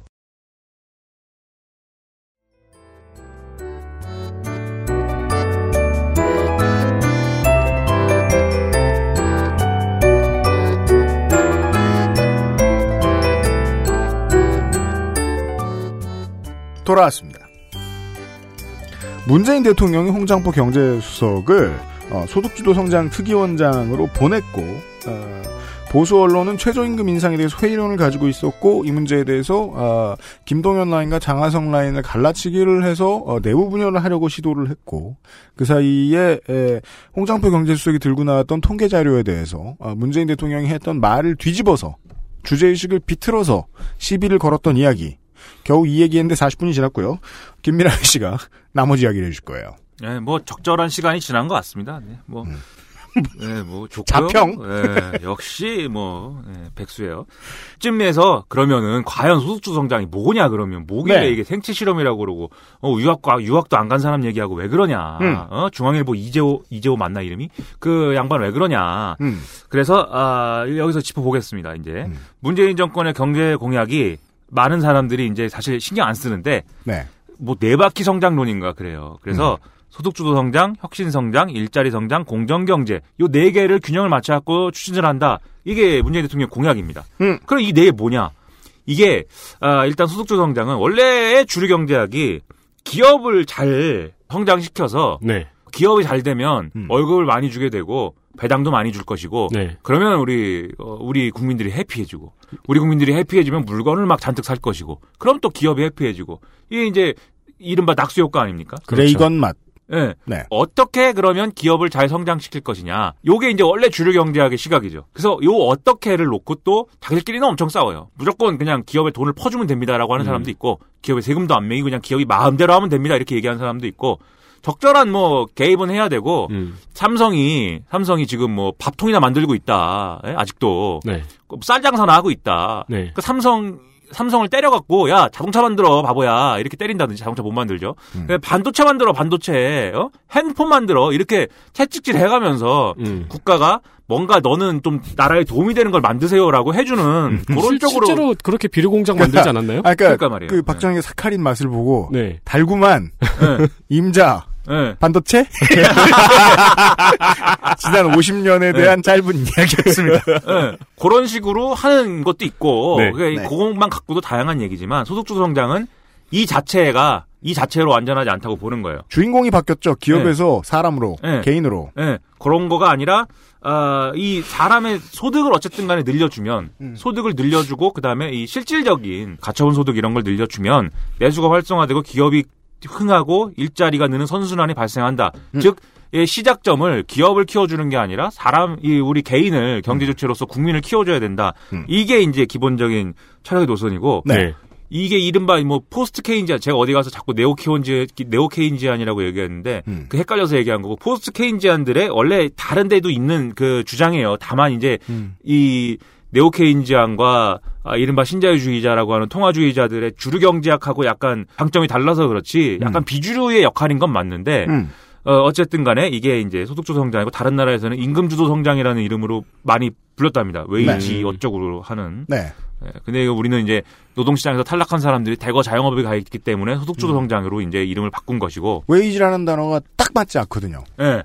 그렇게 하려면 부과돼야 되는 조건이 다른 조건들이 있어요. 그럼 소득을 늘려주면, 네. 예? 소득을 늘려주면은 기업이 잘 되는 어떤 선순환이 발생하는 거냐? 그거 음. 모르거든요, 사실. 음. 음. 예, 우리가 돈을 그냥 쟁여놓고 있을 수도 있는 거 아닙니까? 음. 그리고 기업의 어떤 기업이 물건을 많이 팔아갖고 이윤이 많이 남는다고 해서 기업이 일자리를 실제로 만들 것이냐? 그거 음. 모르는 거 아니에요? 왜냐하면 낙수효과 이론의 가장 큰 배신은 그 부분이니까요. 네. 기업의 현금 보유고가 너무 늘어났다. 예, 이건희가 자기 집에 투자할 수도 있는 거 아니야? 이건희 죽었지? 아, 그러면- 죽지 않았지? 예, 이건희 죽지 않았습니다. 여러분. 예, 네. 이건희는 살아 있습니다. 개인의 주머니를 기업 대신 채워주면 그러면 개인은 어떻게 행동할 것인가? 앞에 한참 전에 말씀해 주셨죠? 임상실험 결과 안 났다. 예. 그래서 모아놓고 사회적 합의를 이루어줘야 돼요. 그게 무슨 얘기냐면 예, 유럽 국가들 경우에는 네덜란드라든지 뭐 그런 데가 그런 걸 하죠. 노조와 회사가 너무 이렇게 싸우고 하니까는 나라가 불러갖고 우리 셋이서 자꾸 싸움으로 예, 결정하지 말고 사회적 대화요. 예, 셋이 앉아가지고 자 너는 어 이렇게 월급을 많이 줘 여기다가 음. 그리고 너는 그리고 갤럭시 S 나 S9 좀 사. 기업은 그러면 너는 좀 일자리를 대신 많이 늘려줘. 이렇게 음. 중간에 거간을 서가지고 소득주도 성장의 선순환이 돌아갈 수 있도록 사회적 합의가 필요하고 네. 사회적 합의를 이룰 수 있는 조건이 필요하고 그 얘기는 뭐냐면 뒤집어 얘기하면 노동자가 어쨌든 양보해 주는 거에 동의를 해야 된다는 얘기예요. 노동자도 음, 양보를 음. 해 주는 거에 일 조금 동의를 해야 되고 기업도 양보를 해 주는 거에 동의를 해야 되고 정부가 그 과정에서 이걸 양보했을 때에 서로에게 발생하는 어떤 그 부작용들을 커버해 줄 수 있는 사회 안전망을 갖춰야 되고 이런 것들이 필요하다는 거죠. 네. 그래서 그거를 같이 한다는 게 이제 이 문재인 정권의 경제 공약이에요. 네. 그런데 이제 혁신 성장 이라는 건 그럼 뭐냐, 그죠? 일자리 성장이라는 건 일자리 많이 만드는 것이고 공정 경제라는 거는 우리가 흔히 얘기하는 경제 민주화고 네. 음. 대리점 갑질 이런 거, 뭐 단가 후려치기 이런 거 그런 거 고치는 게 이제 공정 경제고 혁신 성장이라는 건 뭐냐? 이 소득주도 성장만 가지고도 100% 이제 긍정적인 성장은 미진하다. 그래서 기존의 산업 정책을 그 틀을 갖고 와서 원래 하던 것을 조금 해야 될 필요도 있다. 이런 얘기예요. 네, 네. 그러니까 버려서는 안 된다. 그렇죠. 그 역대 정권의 산업 정책 우리가 흔히 떠올리는 게 있지 않습니까? 뭐 이승만 정권은 그냥 뭐 원조 기부 밑 기, 기, 기부 밑 초콜릿도였고 원조 네. 경제였고 네. 박정희의 중화학공업화 그죠? 음. 그 박정희 정권이 막 추진한 거 아니에요? 중화학공업을 하라고. 네. 네? 안 하면 큰일 난다고. 음. 그다음에 뭐 노태우의 북방 경제나 자꾸 부- 노태우 때 이제 서해안 개발하고 이랬으니까 SOC 투자. 네. 그다음에 뭐 노무현 정권의 동북아 금융 허브와 뭐 한미 FTA 뭐 이런 거. 음. 이런 그림들이 있단 말이에요. 음. 이명박은 뭐였습니까? 4대강. 네. 4대강 너무 좋죠. 탄소 경제. 4대강으로 토목공사를 이- 엄청나게 해가지고 음. 예, 일자리를 단기적 단기적인 일자리 많이 늘려주고 건설 경기를 호경기로 만들어주고 네. 에, 이런 거고 이게 산업 정책 아니에요. 그다음에 녹색 성장 이 녹색 성장은 사람들이 이게 4대강 아니야라고 생각하는데 이거 원전 수출이었습니다. 별거 아니에요. 네. 그리고 뭐 동반 성장 뭐 이게 이제 아- 아까도 말씀드린 공정 경제 이런 거랑 비슷한 거고. 경제 정책으로는 이명박이 좀 더 박정희 리바이벌에 가까웠죠. 예, 그리고 박근혜는 창조 경제. 음. 이 창조 경제가 뭐냐? 아직 뭔지도 몰라요 아직도. 그건 이제 앞으로 영화나 숙제로 남아있을 예정이죠. 네. 한 해만 더 했으면 알 수 있었을 것 같기도 한데 안타깝게도 우린 알지 못하게 됐어요. 다만 그런 건 있어요. 기술의 발전이 있으니까 요 기술의 발전과 그다음에 콘텐츠의 발전. 네. 예를 들면 디즈니 애니메이션 이런 거 뭐 픽사 얘기 많이 하고 그랬죠. 네. 네. 컵을 만들어도 그냥 컵 만들지 말고 디즈니 캐릭터라로 프린트를 해라. 그러면은 100원에 100원에 팔 거 5,000원에 팔 수 있다. 뭐 이런 얘기예요, 이게. 예. 그러니까 뭐 이런 것이 있는데 사실은 큰 효과가 없었죠, 그동안. 네. 그렇게 뭐 큰 효과, 물론 아, 뭐- 우리 사회가 어떤 방향을 잡아가는 데는 영향을 미쳤지만, 뭐- 그리고 결정적으로 이런 정책들이 이거 뭐 이렇게만 해서는 안 되는 거 아니야? 이런 생각을 불러일으킨 게 2008년에 이제 금융위기인 것이고, 음. 그래서 세계의 모든 경제 정책 담당자와 학자들이 야 이거 맨날 하던 식으로 해서는 안 돼. 이런 공감대가 커져서 어떻든지 간에 양극화는 어, 생산성 하락과 연결된다. 음. 양극화가 오히려 생산을 생산성을 하락시킨다. 공감대가 형성해요. 그 IMF고 OECD고 다 그 얘기를 합니다. 네. 원래는 그런 얘기 안 하는 집단들인데. 그리고 외환위기 이후에 국내 이 어떤 국내의 어떤 성장이라는 게 왜 성장을 했느냐 이걸 한번 조사를 해봤어요. 음. 어 이윤 주도 성장 개념이 있고 임금 주도 성장 개념이 있는데 음. 이윤 주도 성장은 지금 말씀드렸듯이 어 회사가 이윤을 내면 그 이윤 때문에 경제가 성장한다는 개념이에요. 어쨌든지 간에 네. 이윤을 내는 것으로 시작한다는 개념. 낙수 효과랑 비슷한 거잖아요. 그 낙수 효과 얘기죠. 그, 네. 그, 그다음에 임금 주도 성장이라는 건 뭐 어쨌든지 간에 임금이 늘어나는 것으로부터 성장이 어, 촉발된다 이런 개념이에요. 네. 근데 과거에 우리가 경제를 보면은 임금도 늘고 이윤도 늘었잖아요. 네. 둘 중에 그럼 뭐가 더 성장에 긍정적인 영향을 미친 거냐 따져 보니까 이건 연구자들마다 다른데 어, 지금 소득주도 성장을 지지하는 사람들은 임금이 더 앞, 어, 지금까지의 성장, 임금이 늘어나는 것이 지금까지 성장에 긍정적인 영향을 더 많이 미쳤다. 그렇기 때문에 앞으로도 임금을 더 소득을 늘리면 앞으로도 긍정적인 영향을 더 끼칠 것이다. 이게 소득주도 성장의 기본적인 철학이에요. 이게 닭이 먼저나 달걀이 먼저냐의 이야기네요. 그렇죠. 그러나 그건 결론을 내야 되는 거죠. 닭인 거냐, 그래서 달걀인 거냐, 네. 이게. 왜냐하면 그동안 한 닭 쪽에 몰빵했더니 문제점이 많이 생겨났다는 건 모든 학자들이 알고 있거든요. 그렇죠. 음. 예. 닭이 먼저인 줄 알고 닭을 막 사가지고 음. 닭을 닭장에 넣고 막 모유를 주고 했는데 닭이- 알을 낳질 않고 어느 날부터 똥만 싸요. 예, 지만 쪄. 예. 네. 타조만큼. 아침에 울기만 하고 계속 네. 예? 도대체 그리고 막 팔면봉 하면서 울고 네. 있어요. 파면방 이렇게 한자로 울어요. 보면 네. 또. 네. 병 걸려 죽고 네. 투자한 돈 다 날리고 그렇죠. 그러니 차라리 계란을 사자 이게 좀 얘기가 비유가 좀 이상한데 계란은. 셋이 머리를 굴렸는데 똑똑한 것이 나오지 않았습니다. 네, 계란은 맛있죠 이게 계란 계란 후라이도 어려운 넘기세요. 그게. 예. 그래서 어쨌든 어 요게 소득 소득주 성장이고 음. 그리고 문재인 정권이 아, 요걸 가지고 이제 역할 분담을 쭉 해요. 네. 그래서 아 소득주 성장은 청와대가 일단은 좀 끌고 가겠다. 이거는 정치적인 자원이 많이 투여되는 것이기 때문에 네. 네. 그리고 혁신 성장은 기존의 어쨌든 문법들이 통용돼야 되는 거 아닙니까? 네. 원래 하던 가닥이 있으니까 그거는 김동연 부총리를 중심으로 음. 관료들이 해라 음. 이렇게 정해줘요. 네. 그래서 이른바 이게 뭐 요즘 많이 나오는 얘기 있잖아요. 드론, 뭐 음. 전기차, 수소차, 음. 큰일 났어요. 왜요? 이게 모든 전자제품에 들어가는 조그만 무슨 부품이 있대요. 음. 전기차를 세 저항, 개, 저항. 예, 저항은 아닌데 제가 알기로는 조그만 부품이면 네. 예. 뭐 조그만 뭐 별것도 아닌 게 있는데 네. 세계의 유수한 자동차 산업들이 전기차에 몰빵하는 바람에 음. 그게 그 조그만 부품이 품귀래요 지금. 음. 그 조그만 부품이 뭘까 되게 궁금하네요. 뭐, 그저, 그저, 구로 상가 가서 물어보면 다 아셔. 이만한 거 있다 그러면은. 아, 이 나사? 중에, 이 중에 뭐? 이러면서 보여주실 거예요. 그래서 플스 4를 못 만들고 있대요. 아, 진짜요? 네. 그래서 오. 플스 4 프로 가격이 올랐대요. 야, 미쳐버리겠어요. 아저씨 3시간 없어요. 아, 네. 네. 아, 그래가지고. 돈 드릴 어, 테니까 사세요. 네, 김동연은. 제 중고 플스. 네, 저는 슬림이 있으니까. 네. 네, 김동연은 혁신 김동연은. 성장하고. 음. 그냥 공정경제는 김상조가 하고. 그렇죠. 이렇게 나눠졌어요. 네. 지금 이 상황이라는 것이죠. 음. 문제는 뭐냐면 김상조도 요즘에 좀 어려웠고, 음. 그죠? 뭐 검찰이 압수수색도 하고 뭐 네. 그런 마음이 아픈 아픈 일이 있었고, 음. 그다음에 김동연도 와서 들이받고 음. 이 기저에 뭐가 있냐면 공무원의 복지부동이라는 문제가 있어요. 공통적으로. 사실상 이제 한 sub 주제쯤 됩니다 이게. 아 그래요? 네, 공무원의 복지부동. 예. 왜냐면 공무원들이 자기가 써놓고 손 또. 예. 예. 예, 이게 내가 썼구나. 음. 예, 공무원들이 개혁적인 정권이 등장을 하면 네. 무슨 개혁에 무슨 저 무슨 과제를 얘기하고 이러는데 음. 그거 사실 공무원들이 아는 문법이 아니거든요. 원래 네. 하던 게 아니에요, 그게. 네. 나더러 근데 하던 것도 아닌데 하라고 그래갖고 그거 저 우리가 저 어떤 상식적으로 생각을 할때 음. 하던 것도 아닌데 날 시켜갖고 괜히 그 펑크 나면은 나는 어떻게 됩니까 그러면? 이게 보통 회사에서는 이직사유 1순위죠. 예. 그러니까요. 그런 것에 대해서 좀 이제 관료들이 음. 아 책임 안 지려고 하고 음. 그 다음에 관료들이 이제 나름의 그 아는 게 있는 거죠. 저거 뭐 계약을 한다고 하는데 음. 저거 잘해야 1년이다. 음. 1년 그리고, 지나서 음. 무슨 지금처럼 경제 저 통계 나오고 이러면 음. 대통령과 권력 핵심부들이 마음이 급해져요. 음. 왜냐하면 통계는 눈에 보이는 건데 음. 그리고 개혁의 과제라는 거는 뭐 한 달에 갖고 되는 건 분명히 아닌데 음. 그 통계가 아, 부정적으로 나오기 때문에 이제 그 보수 언론 꼭 보수 언론이 아니더라도 이게 문제 아니냐 이런 시각들이 확산되고 민주주의 사회의 개혁이란 폭력적일수록 인기 있고 똑똑할수록 저항이 많이 부딪히기 때문에 예, 공무원들은 언제나 후자를 싫어해요. 그렇죠. 예. 그래가지고 에, 요게 그러면 어 권력자가 초조해지고 음. 초조해지면은 야 이거 개혁은 하다 말 거야. 한 5년 두고 하는 건데 음. 지금 당장 좀 통계 수치를 개선시킬 수 있는 뭔가를 해봐. 음. 어 관료들이 이렇게 쪼면 관료들이 그때 이제 그때까지 감히 얘기하지 않던 보고서를 꺼내는 거죠. 그래도 이제 단기적 처방이 필요하니까 이건 어떨까요? 그럼 보면 이제 원래 하던 거죠. 네. 근데 그게 정형외과하고 똑같아. 창조경제 지우고 이렇게 혁신경제 쓰는 거. 늘, 늘 맞던 거 맞으시라고 그냥. 네. 그리고 그걸 적용해 보면 지금까지 국- 공무원들이 일을 안 하다가 하는 거기 때문에 음.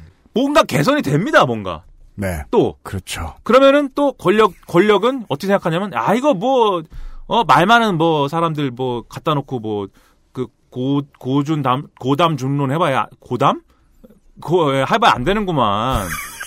예, 안 되는 거야. 역시 일은 관료가 잘하는구만. 그래서 그 다음부터는 정책의 키가 관료들한테 가요. 그게 무슨 사자성어야? 예? 고담의 공무원들은 배트맨만 믿는다. 뭐 이런 뜻이에요. 예. 고담시. 저 뭐냐. 아, 네. 아주 아주 아주 중요한 말씀이신 거예요. 예. 아 그래요? 제가 또 아, 그러니까 사람들이 정말로 변화를 원해서 새로운 대장을 뽑아서 청와대에 집어넣어 놨는데 공무원은 안 바뀌었고 네. 공무원은 일을 안 하는 것으로서 청와대를 무능하게 만들고 그렇죠. 그래서 그럼 무슨 일을 하란 말입니까? 그럼 새로운 걸 들고 왔는데 그 새로운 거는 내가 예전에 하던 일. 그렇죠. 나는 김진표 이현재. 예. 이 이제 그 아까 취소한 회의 있잖아요. 규제혁신 점검회의. 음. 거기서 그 일이 일어난 거죠. 음, 김동연의 메시지는 이걸 이 종족 대표의 그 감정을 설명한다는 거죠. 예. 문재인 대통령이 딱 보니 이거 뭐 원래 하던 일이거나 음. 일을 안 하겠다는 얘기예요. 이게 뭐 이게 좋습니다라고 해서 뭐 아, 좋은 얘기 쭉 있는데 넘기고 넘기고 넘겨 보니까 그러면 이걸 하려면 뭐가 필요하냐면 국회가 법을 통과시켜 줘야 됩니다. 국회가 지금 법을 어떻게 음. 그러니까 통과시키냐. 우리 거 이거. 우리 일 아닙니다. 예. 그리고 또 좋은 얘기 쭉 있어서 아 좋아 좋아 넘기고 넘기고 넘기니까는 이거는 중장기적 전망을 가지고 우리가 고민을 해봐야 됩니다. 그게 어떻게 하냐면 아, 일을 안 했다 는 거 아니야 이게. 이거 그러니까- 그냥 제일 쉽고 그 생동감 있는 그림은요. 노무현과 검사들의 대화 기억해 보시면 됩니다. 예, 검사들이 막 딴 말 하잖아요. 네. 어, 그때 혹시 전화하셨냐고 물어보고. 예, 이거 다- 그, 아, 그 가장 본능 속, 그 가장 뭐 밑에 있는 말을 하잖아요. 당신 5년 있다 간다. 예. 예. 우린 뭐 공무원이다. 팔갑통이다 우리 뭐. 그, 그 그런 보고서가 올라와 갖고 음. 문재인 대통령이 이제 이거 아니다 해 갖고 취소를 해- 한 거죠. 몸살도 있지만. 네. 그 공무원들 입장에서는 회의를 지금 그래도 아무리 자기들이 그 뺀질대도 회의 준비는 다 하지 않습니까? 그래서 그죠. 잘 보여야 되는데 최소한. 그 큰 폰트로. 예. 그래고 다 정리를 해가지고 야 이제 이제 들어가면 돼 청와대 들어가면 된다 야 다 준비하고 야 저 리허설 한번 하고 어, 우리 오늘도 화이팅하자 이랬는데 3 시간 전에 대통령이 이거 저 거지 같아갖고 나 취소합니다 그러면 공무원들이 쫄리죠 그러면 네. 아 이거 씨 큰일 났다 이렇게 되죠 스토리가 나오고 있습니다. 대통령이 겁준 거예요. 예 그러니까 이거를 이제 그 지금 직장 다니시는 분들은 이렇게 이해하시면 돼요. 음. develop. 아 그래요 이게 develop이에요 그 이제 갖다 주면은 이제 상사가 어 잘했는데 이대로 좀 더 develop 해와. 어 그래요 네. 뭐, 뭘 근데 그러면은 이건 받아 본 다음에 반려하면 develop하라는 메시지일 텐데. 네. 말을 안 하는 거죠. 어, 표지 보고 예, 공포라는 건 이런 데서 오는 거예요. 상사의 메시지 중에. 뭐 그쵸 예. 지금 어 보고서 메일로 보내 보내고 음. 예? 회의를 열기로 했는데 네. 회의 안 하는 거죠. 음. 네. 제가 지난 6년간 그 알실 방송분을 취소했던 게 딱 세 번 있어요. 왜요? 언제 언제요? 자세히 말하면 제가 그때 분노가 떠올라서 안 돼요. 너무 내용이 거지 같아서 갖고 취소한 거예요? 그 외에 몇 가지 이유로 아, 그래요? 이번 주에는 방송이 어려울 것 같네요. 음. 라고 말했을 때 진짜 알아들어 주길 바랬거든요. 음. 못 알아듣더라고. 네, 아, 그런가 봐. 이렇게. 다음 주에 봐. 어려운가 봐. 이렇게. 아. 어, 나 그날 나갈 수 있어. 그, 그, 근데 되게 중요한 방법이라는 거죠. 네. 예, 미팅 취소. 예. 그런 일이 일어난 거고, 그 다음에, 요 수석을 그러면, 어, 관료 출신을 앉힌 것은 아까 얘기하셨지만 윤종원 씨는, 윤종원 수석은 행시 27회고 또 재무부 출신이거든요. 네. 그동안 재무부 출신이 이 정부에서는 조금 홀대 받았어요. 음. 지난번에 한번 말씀드렸죠. 김기식 때 한번 말씀드렸죠. 음. 근데 모처럼 재무부 출신이 이제 경제수석에 들어왔는데 네. 다만 전형적인 무슨 그 어, 재무부 출신이라고 보기엔 약간의 굴곡이 있습니다. 음. 아 중간에 이제 김대중 정부 때 기행예산처로 발령이 되는데 음. 이 기행예산처라는 데는 보통 경제개혁원 출신들이 가지 재무부 출신 잘 안 가요. 네. 재무부 출신들은 재정경제부 남아 있지. 음. 그걸 보면은 사실 아 모피아 중에서도 약간은 비주류성이 게일 있다. 가능성이 있다. 다만 근데 일은 잘했던 것 같아요. 과거의 기사를 찾아보면 음. 윤정원 수석이 뭐 저 서기관이고 이럴 때 중요한 이제 그 어떤 팀 이런 거에는 이제 들어가 있- 있는 음. 들어가 있었던 기록들이 있어요. 음. 그런 거 볼 때 일은 잘했는데 음. 정치적으로 어쨌든 그 내부에서 이제 에, 주류는 아니었던 것 같다. 일 잘하면 알토란 부서를 많이 간 다음에 생각이 들고. 예. 부서장 직위를 좀 스쳐 지나가죠. 예. 예. 그리고 어 이명박 때 기획재정부 경제정책국장을 최장기로 해갖고 뭐 훌륭한 사람이다라고 하는데 음. 요게 이제 맥락이 뭐냐면 이명박 때는 재무부들이 다시 득세한 시기거든요. 음. 재무들이 득세했는데 요 경제정책국장이라는 자리는 원래는 이 소위 말하는 경제개혁원 라인들이 하는 자리예요. 음. 어, 경제개혁원 라인들이 경제정책국장하고 재무부 라인들이 금융정책국장을 해갖고 양대 정책국장인데 요거를 재무부 라인 중에서 그래도 기행예산처를 해본 경제개혁원들의 하는 일을 해본 이 윤종원을 시킨 거죠. 네. 그래서 이제 최장기가 있었 최장기를 할수 있었던 것이고, 이게 가장 중요한 힌트라고 저는 생각합니다. 예, 이때 그 밑에 혹은 자기랑 수평에 있던 공무원들하고 가장 최근에 오래 알아놓은 사람이라는 거예요. 지금 지금 청와대가 구할 수 있는. 그렇죠. 네. 그리고 어 김동연 부총리가 또 행시 26회여 가지고 한 기수 위에요 네. 윤정원보다. 음. 이게 공무원들도 기수 따지거든요. 검사만큼은 아니겠지만. 그래서 어쨌든 간에 김동연하고 윤정원이 얘기하면 분명히 김동연이 위입니다. 네. 그래서 그런 의전은 맞춰줬어요 또. 음. 과거의 기록을 보면은 그 아까 말씀드린 이제 중요한 정책을 다루는 팀 같은데 이제 윤정원이 서기관으로 들어가 있으면은 음. 거기 과장으로 들어가 있는 게 김동원, 김동원이고 뭐 이러거든요. 음. 그렇죠. 그러니까 하나 위니까는 그 의전은 또 맞춰주고 그 음. 김동연을 약간 그 배려도 해주고 음. 그러면서도 이 윤정원이 갖고 있는 조직 장악력 음. 이런 거에 이제 기대감을 또 실어주고 윤정원 수석의 인사 코드를 지금 하나씩 하나씩 해석을 해드리고 있는 거예요. 예 최근에 이 공무원들을 다뤄봤고 혹은 네. 같이 일해봤고 경제기획원 출신의 부총리 턱 밑에 재무부가 꽂혀 있다는 겁니다. 그렇죠 재무부 출신이. 예 그리고 에, 이 윤정원 수석은 또 OECD 대사 시절에 포용적 성장 이런 걸 얘기했는데 다만 이제 포용적 성장하고 소득주 성장이 같진 않아요. 음. 포용적 성장은 아까 말씀드린 대로 어쨌든 시작은 이제 그 이윤주도로 시작을 하는데 다만 보완책으로서 양극화 해소나 이런 게 필요하다. 이런 이론이고 온건하다. 예. 근데 그래도 현실에서 정책을 펼칠 때는 소득주도 성장하고 만나겠죠. 포용적 성장이. 그게 지금 같은 상황에서는. 네. 그래서 정- 지금 정부의 이제 정제정책, 경제정책 기조하고도 맞는 부분이 있는 거고, 음. 다만 이제 그 기존 관료의 시각을 갖고 있는 사람이라는 게 확인된 바도 있는데, 음. 민주노총이 이제 불만을 표시한 거죠. 네. 한상균 위원장 석방하라 이거를 이제 OECD 가서 이제 하는데, 음. 그때 이제 윤종원 수석이 민주노총에 대해서 아 이 사람들 프랑스에서 막 불지르고 이런 것처럼 폭력적인 그런 사람들이다라고 약간 극언을 좀 했다. 음. 그런 점에서 이 윤종원 싫다 이렇게 이제 입장을 냈어요. 그냥 동네 흔해 빠진 시장주의자 같은 소리 하더라. 예. 프랑스에서 그래서- 불 지른 걸 알았으면 이 사람들 되게 순한 사람들이다라고 말해야 되는 거 아닐까요? 막 그게 원래 저 가장 논리적인 도출이죠. 네, 이 사람들이 얼마나 착하고 순한 사람들인데 불도 안 지르고. 음. 어쨌든 관료 출신은 관료 출신이라는 거죠. 뭐 그죠. 윤종원 수석도 네. 그런 것은 있지만 어쨌든 요런 이제 다면적인 요런 어, 노림수가 있는 인사라고 봐야 된다. 이런 음흠. 맥락 속에서 그럼요. 요런 점을 요런 점이고요. 다만 최근에 정부의 약간의 어떤 그 뭐랄까 유연함이라고 하면 유연함인 거고 후퇴라고 하면 후퇴라는 거고 이런 문제가 있어서 네. 요거에 좀 주시할 필요는 있습니다. 예를 들면 한참 이제 시끄러웠던 최저임금 산입범위 조정이 있었죠. 네. 요게 요걸 가지고 이제 말이 많았고 이거를 원래 최저임금위원회에서 어, 제도 개선 TF에서 좀 어떻게 노동계하고 조정을 해보겠다라고 에, 장기간 작년부터 논의를 했는데 음. 결론을 못 낸 거를 홍영표 원내대표가 가져와 갖고 국회에서 처리를 해버리는 바람에 산통이 좀 깨지는 측면이 있어요. 음. 그런 문제가 있고 그다음에 전교조가 지금 법인노조가 돼 있지 않습니까? 네. 이게 박근혜 정권이 뭐, 뭐, 여러 가지 문제 있지만 박근혜 정권이 어쨌든 간에 어, 법인노조를 만들어 버린 거기 때문에 음. 지금 정권이 사실은 그때 했던 처분을 취소하면 사실은 문제 풀리거든요. 네. 근데 취소를 안 해준다라고 김, 김의겸 대변인이 공식적으로 얘기를 하는 바람에 전교조 청와대 앞에 갖고 머리 깎고 있잖아요. 네.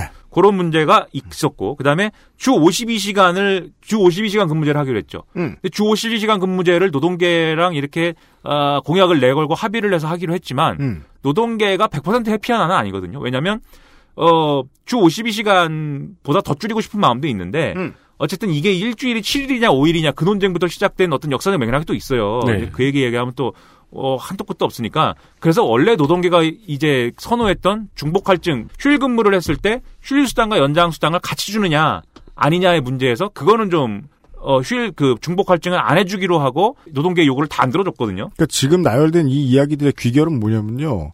벌써 20년째 하고 있어 잘 안 돼서 그렇지 이번 사회적 대타협의 기구에도 노동계가 참여하지 않을 가능성이 높다는 겁니다. 예. 그래서 요런 맥락들이 있어서 노동계가 사회적 대화로 들어오기가 어려워졌어요. 제가 음. 알기로는 한국노총은 원래 사회적 대화를 시작하면은 어, 시작하면은 뭐 논의해 볼 수 있는 것이고 음. 민주노총도 사실은 요새 분위기가 아 일정 정도 노동계 배려가 있다면 들어올 수 있다는 이런 분위기가 있었는데 요 최저임금 이후에 일어난 이제 일련의 이제 그 어, 노동 정책에서의 약간의 이제 그 어, 흔들림이 어, 그 산통을 좀 깨가지고 지금 분위기 좀 안 좋아요. 근데 아까 말씀드렸듯이 소득주도 성장을 잘 하려면 사회적 대화가 이루어져야 되는데 당분간은 좀 어려워진 부분이 있고 네. 그 다음에 이제 엊그제 얘기한 이제 에, 뭐 종부세 얘기 그런 거 음. 과세 강화가 기대한 만큼은 잘 안 됐다 이런 게 있어요. 음. 어, 이 일본 교수님 제가 일본 교수님이라고 얘기하는 이강국 교수라고 있는데 음. 리치메이칸이라는 일본의 무슨 대학교에서 경제학 교수 하시는 분인데 어쨌든 한국 사람이 일본에 가서 경제학 교수하면 훌륭한 사람 아닙니까? 왜요? 네? 그 거기까지 가서 교수하시니까 저걸 논리라고 네, 일본 말도 잘하실 것이고 소개 안 하셔도 될 걸. 아무튼 그 교수님이 네. 네, 그 네. 교수님이 어, 그 페이스북에다가 이 세금 폭탄이라고 조중동이 하는데 세금 음. 폭탄은 아니고 뭐 콩알탄이에요 이렇게 썼거든요. 음. 근데 그 정도로 아 기대는 못 미치는 아니다 이런 평가들이 있어요. 다만 이제 두고 봐야 되는 점은 있는데 음. 에, 왜냐하면 이제 공시가격 을 합리화하면은 공시가격을 지금 공시가격이 너무 낮게 측정돼 있으니까 부동산에 대해서 음. 그걸 올리면 당연히 세금도 많이 거치기 때문에 그게 좀 더 지금 지금 생각하는 것보다는 어, 세금이 더 거칠 가능성이 있긴 한데 네. 아무튼 지금 상황에서는 과세 강화가 이루어지지 않았는데 네. 세금을 더 많이 걷을 줄 알았는데 조금 걷어가지고 이게 세금을 더 많이 걷어야 복지제도나 이런 데 들어가는 재정이 확보가 될 거 아닙니까? 네. 그런데 그런 것에 대해서는 조금 미진했, 미진했다고 느껴지기 때문에 이것도 뭔가 후퇴 아니냐 이런 얘기가 나온단 말이죠. 음흠. 그래서 요런 그다음에 이제 과거에 이제 뭐 소음파 세모녀 이런 얘기 나왔던 부양 의무자 기준 폐지 이런 거는 음. 복지제도에서 필요한 거 아니에요? 네. 요거 좀 논의가 지지부진하고 이런 일련의 문제들이 있기 때문에 아 지금 이게 뭔가 유연함을 발휘하고 있는 것인지 아니면 더 이제 그 악셀레타를 바- 밟기 위해서 잠깐 발을 좀 떼고 약간의 그 텀을 두는 것인지 음. 아니면 지방선거를 너무 이겨가지고 지금 약간 이거 너무 또 우리가 일방 독주하면은 바로 역풍 불 수 있겠는데 요걸 보는 것인지 왜냐하면 실제로 음. 2004년에 음. 그 노무현 전 대통령 탄핵 일어났을 때 네. 열린우리당이 그 역풍으로 대거 당선됐잖아요. 네. 그러고 2,000원에 종부세 가지고 어 서로 싸우다가 예 그때 한나라당이 뭐 세금 폭탄 들고 일어나갖고 2006년에 지방선거 망했다 이 트라우마가 있는 거잖아요. 음. 그래서 요게 이제 고 수순인지 네. 요거를 봐야 되는데 네. 그 저도 문재인 정부 하는 거는 여러모로 왜 원래 그 성공하는 정부는 당연히 이런 측이 그겁니다. 다른 데서 뭘 해서 성공했지를 연구하는 게 아니라 어 전에 가까운 주변에서 뭘로 실패했지를 보고 연구를 해야 된다는 그렇죠. 건데 네. 여러모로 참여정부의 모델들이 삐끗했던 것들을 놓고 다시 세보는 그렇죠. 것 같다는 그거 인상을. 많이 네. 받는 게 있어요, 제가. 네. 그래서 이번 경우도 그 전략적 step back으로 보는데 문제는 뭐 남의 장기적 비전 이런 거 봐줄 사람이 어디 있습니까 주변에? 마음에 안 들면 반대해야지. 네, 저, 저, 제가, 네, 지금 여기서. 네. 네, 장기적 비전. 장기는 제가 잘 못 두지만. 장기적 비, 자, 장기에 대해서. 일빈이 지금 말문 막혔어. 네, 장기. 6년 만에 한 세 번째쯤 돼요. 네, 방송을 이제- 취소하겠습니다. 몸살이 왔어요. 네. 어깨에 주사 맞은 거 보여요 지금? 불주, 불주사인 줄 알았어요. 그래서 향후에 그래서 두 가지 시나리오 있을 수가 있어요. 네, 네. 뭡니까? 첫째는 아 관료들이 해법을 갖고 왔으니까 음. 시- 아까 말씀드린 대로 실질적인 지표 개선들이 이루어지고 성과가 나고 청와대 해피하고 음. 더불어민주당도 해피하고 야 이 가자 이렇게 해 가지고 음. 관료들한테 다시 이제 정책의 균형이 쏠리는 하던 거 하니까 좋더라. 100% 그렇게 생각하진 않겠지만 네. 또 어영부영하면 그렇게 될 수 있어요 이게 네, 네. 우리 네. 삶이라는 게 그렇지 않습니까? 어, 일단 네. 그럼 조선 빚은 그 화를 거둘 것이고 그러면 제가 자꾸 이 이름밖에 안 떠오르는 거예요. 이 현재 김진표가 했던 뭔가 일들을 다시 할 수도 있다. 네 그럴 수도 이게 있고 네, 예.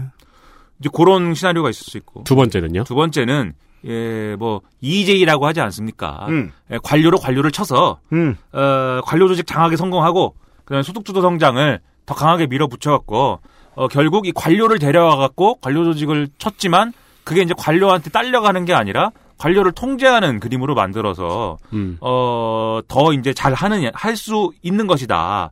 뭐 요런 시나리오가 있을 수 있죠. 저는 이게 지금 매우 당연하게도 청와대가 원하는 것일 것이라고 보고 그러니까 그렇죠. 복- 청와대는 지금 이 후자를 얘기하거든요. 복지부동인 관료들한테 시- 채찍질을 좀 하자. 네, 청와대 이 후자를 얘기하는데 다만 후자를 얘기하지만 전자를 걱정하지 않을 수 없는 것도 사실입니다. 이게 사람 삶이라는 게 어떻게 될지 모르는 네, 거니까. 관료로 관료를 장악하는 건 솔직히 말하면 참여정부도 늘 꿈꿔왔던 걸 거예요. 음. 그렇죠. 참여정부는 이게- 네. 이렇게 균형을 맞춰주려고 했던 거거든요. 네. 다 불러놓고 토론도 시키고 맞아요. 성향 다른 사람들 불러놓고 네. 아, 견제하게 시키고 음. 근데 그게 안 된 거죠. 그죠. 네. 그래서 문재인 정부가 지금 새로 들고 나온 방식은 파워 게임상 이 관료들 사이에 테트리스를 맞추는 일이죠. 그렇죠. 이 서열에서 이렇게, 저 서열에서 저렇게, 이쪽 파벌에서 저렇게, 저쪽 파벌에서 저렇게 맞춰놓으면 서로 으르렁대느니 청와대 말을 들을 것이다. 그렇죠. 라는 지금 상정을 해놓고 인선을 하는 거예요. 왜냐하면 참여정부 때는 그렇게 안 했던 것 같으니까. 네. 예. 한 번 실패를 똑같이 해서 또 실패하면은 그럼 안 되는 거죠. 참여정부랑 네. 목표 했던 것은 대충 비슷한데. 음. 예. 그래서 어, 개각을 좀 이 첫 번째 신호로 한번 봐줘야 되겠다. 네, 맞습니다. 개각이 이제 있을 네. 건데 음. 아까도 말씀드렸지만 어, 김동연의 거취와 관련해서 세 가지 시나리오가 있을 수가 있어요. 음. 첫 번째는 뭐 김동연 유임되는 거죠. 네. 김동연 유임되면은 아, 좀 더 두고 봐야 되는 거죠. 그러면 네. 네. 이건 유임의 한 표입니다. 예. 요 어떤 그 청와대가 전자의 시나리오냐 후자의 시나리오냐를 좀 더 봐야 되는 거죠. 음. 두 번째로 다른 관료 출신을 데리고 올 수 있는데 음. 다른 관료 출신은 그냥 데려오기 어려우니까 정치인인 관료 출신 사람을 데려올 수 있어요. 음. 제가 하나 예를 들면 이건 진짜 극단적 예를 들면 방금 말씀드린 김진표 올, 수- 올 수도 있어요. 음. 예, 김진표 의원 올, 수, 올 수도 있고 특히 지금 지난번과 다른 역할을 해주길 기대하며. 예, 특히 지금 제가 이제 막 이건 이제 음모론 음. 음모론으로 막 얘기하면 김진표 어 지금 의원은 저거 저거 한다는 거 아니에요? 대표한다는 거 아니에요? 당 대표 지금 그 당 대표 더불어민주당 당 대표 레이스에 들어가 가지고 음. 경쟁을 한번 해보겠다는 건데 네. 되, 되, 될까요? 이게 저는 안 될 것 같은데 아, 그러면은, 저 청와대에서, 어, 저 사람 당대표 되면 어떡해. 경제부총리 빨리. 불러와, 불러와. 입각, 고고.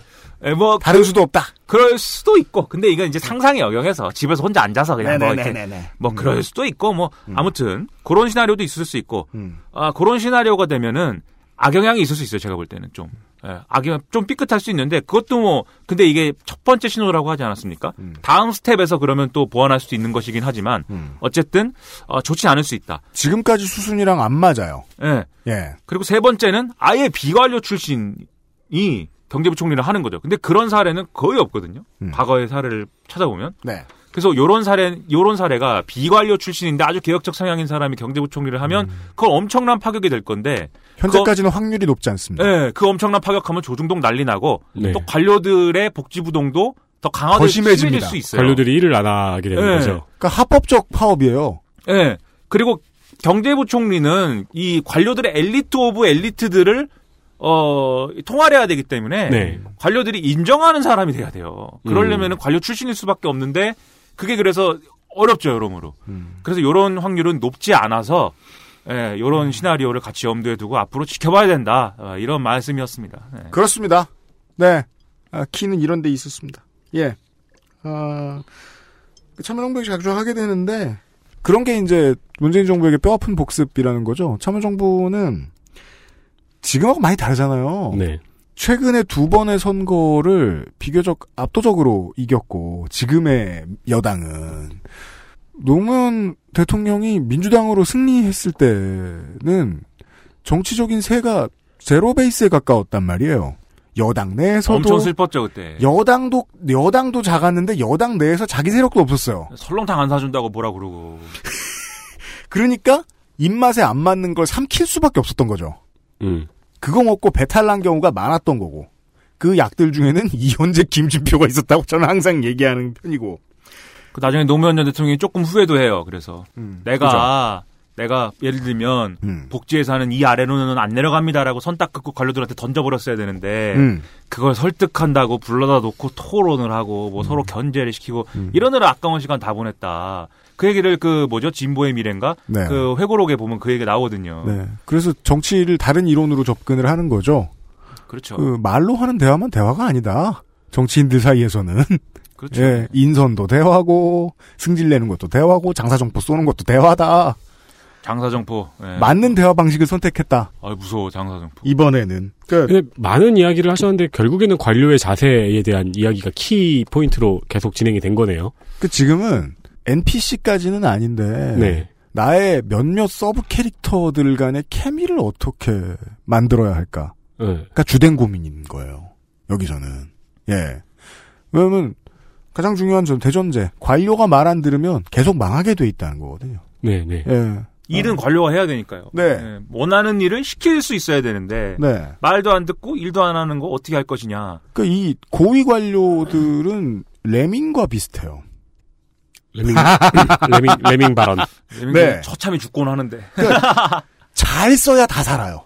아 그렇죠. 예. 길을 잘 만들어줘야 되고 잘 시켜야 되는데. 네. 안 너는 그러면- 땅을 팔아 이렇게. 안 그러면 아무것도 안 합니다. 음. 시작하자마자 너는 수직으로 밑으로 팔아 그러면 걔가 계속 그거 파다가 다 그죠. 벌어져 죽고. 안 그, 가슴이 아프고. 이제 공멸로 가는 거예요. 예, 예, 예. 그, 어, 어렸을 때 너무 가슴이 아팠어요 그게. 네, 아, 종복들이니까요. 그, 종복을 다루는 종복 입장에서, 에, 그 다루는 방법을 고민하고 있을 것이다. 예. 에, 그런 이야기를 들려주셨어요. 네. 아, 또, 시간을 이따위로 잡아먹은 아 그래요? 미, 나문구 씨가 어, 예술적으로 맞추지 않았어요 시간을? 예술적으로 한 기대치보다 20분 정도 오버됐고요. 아뭐 그, 정- 네. 그 정도면 우리가 인간적으로 뭐. 에휴. 네. 어, 빨리 가시라는 의미에서. 이따 저, 저기 저, 오랜만에 이경혁 문학인 만나가지고 인사하시고요. 저기, 네. 네, 와 계시네. 게임 문학. 네, 바깥에서 저 애랑 저 육아하시느라고 좀 시커멓게 타셨네. 뭐 좀 게임하고 계신 것 같은데요? 아, 그래. 예. 집에서 들고 왔어요. 지난번에 드린다고 했던 거. 아 모자. 감사합니다. 네. Vault 아, Vault Fallout 111. Vault 111. 네. 아, 그, 빨리 나가라고. 이상한 모자를 던져드렸습니다. 감사합니다. 네. 김민하 아저씨의 민하 문구 시간이었습니다. 오늘도 수고 많으셨어요. 감사합니다. 수고하셨습니다. 그것은 알기 싫다는 용산의 숨은 보석 컴스테이션에서 도와주고 있습니다. XSFM입니다.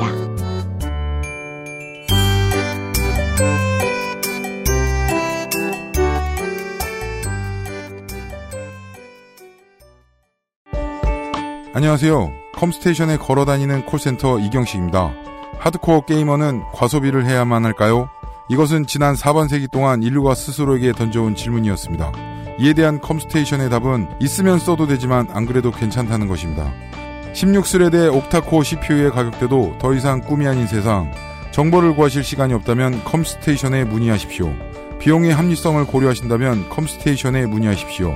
011-892-5568로 전화 주십시오. 조용한 형제들은 폭주하는 주문에도 끄떡 없습니다. 컴스테이션은 조용한 형제들과 함께합니다. Artisan by John Ververes.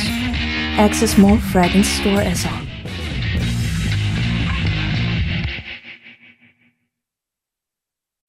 자체 교사 자격 시험을 통과한 선생님들만 수업을 진행하고 적은 학생 수를 유지해 수업의 질이 떨어지지 않는 전화 영어. Perfect 25.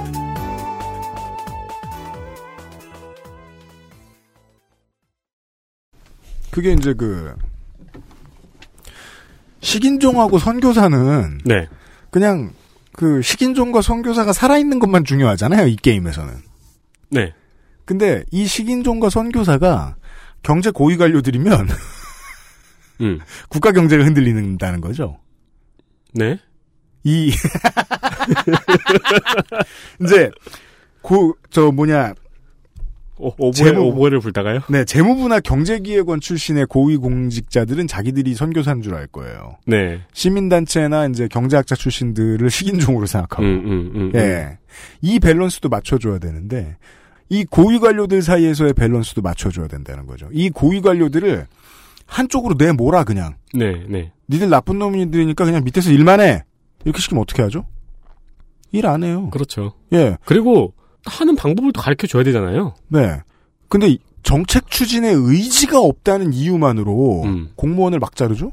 그건 거의 두테르테입니다. 그럼요. 아니 그리고 어쨌든 간에 전문가인데 우리가 관료 관료 이러니까 거드름 피우는 사람들 같지만 사실 그 의미는 전문가라는 뜻이잖아요. 이게 그냥 뭐 아, 아르바이트 한 서너 명 있는 업장에서부터 그 뭐 좀 중견 기업의 뭐 과장님, 부장님, 차장님 이런 양반들 아니다. 그런 사람 아니고 세상 모든 게이머들은 알아들을 수 있어요. 뭐를요?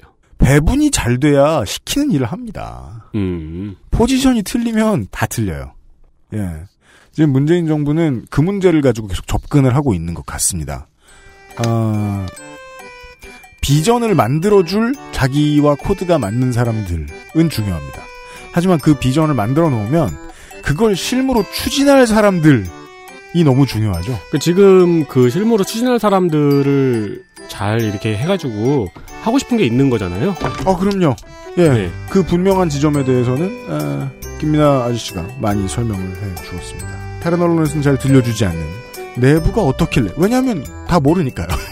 그렇죠. 네, 내부가 어떻길래. 예. 그 언론들은 이런 식으로 평가를 하느냐에 대한 해설을 들을 수 있었습니다. 역시 그래서 경제부 기자, 음. 이런 사람들이 왜 김민아 아저씨처럼 어, 나와 있는 데이터를 가지고 이런 걸 생각 못할까? 아, 게임에 익숙치 않기 때문입니다. 그리고 바빠서 그렇고. 네. 아, 저희가 도와드리죠. 네, 내일 이 시간에. 오랜만에 아, 파케 문학관 시간으로 돌아오도록 하겠습니다. 윤세민과 윤근 PD였습니다. 안녕히 계십시오. 네, 감사합니다.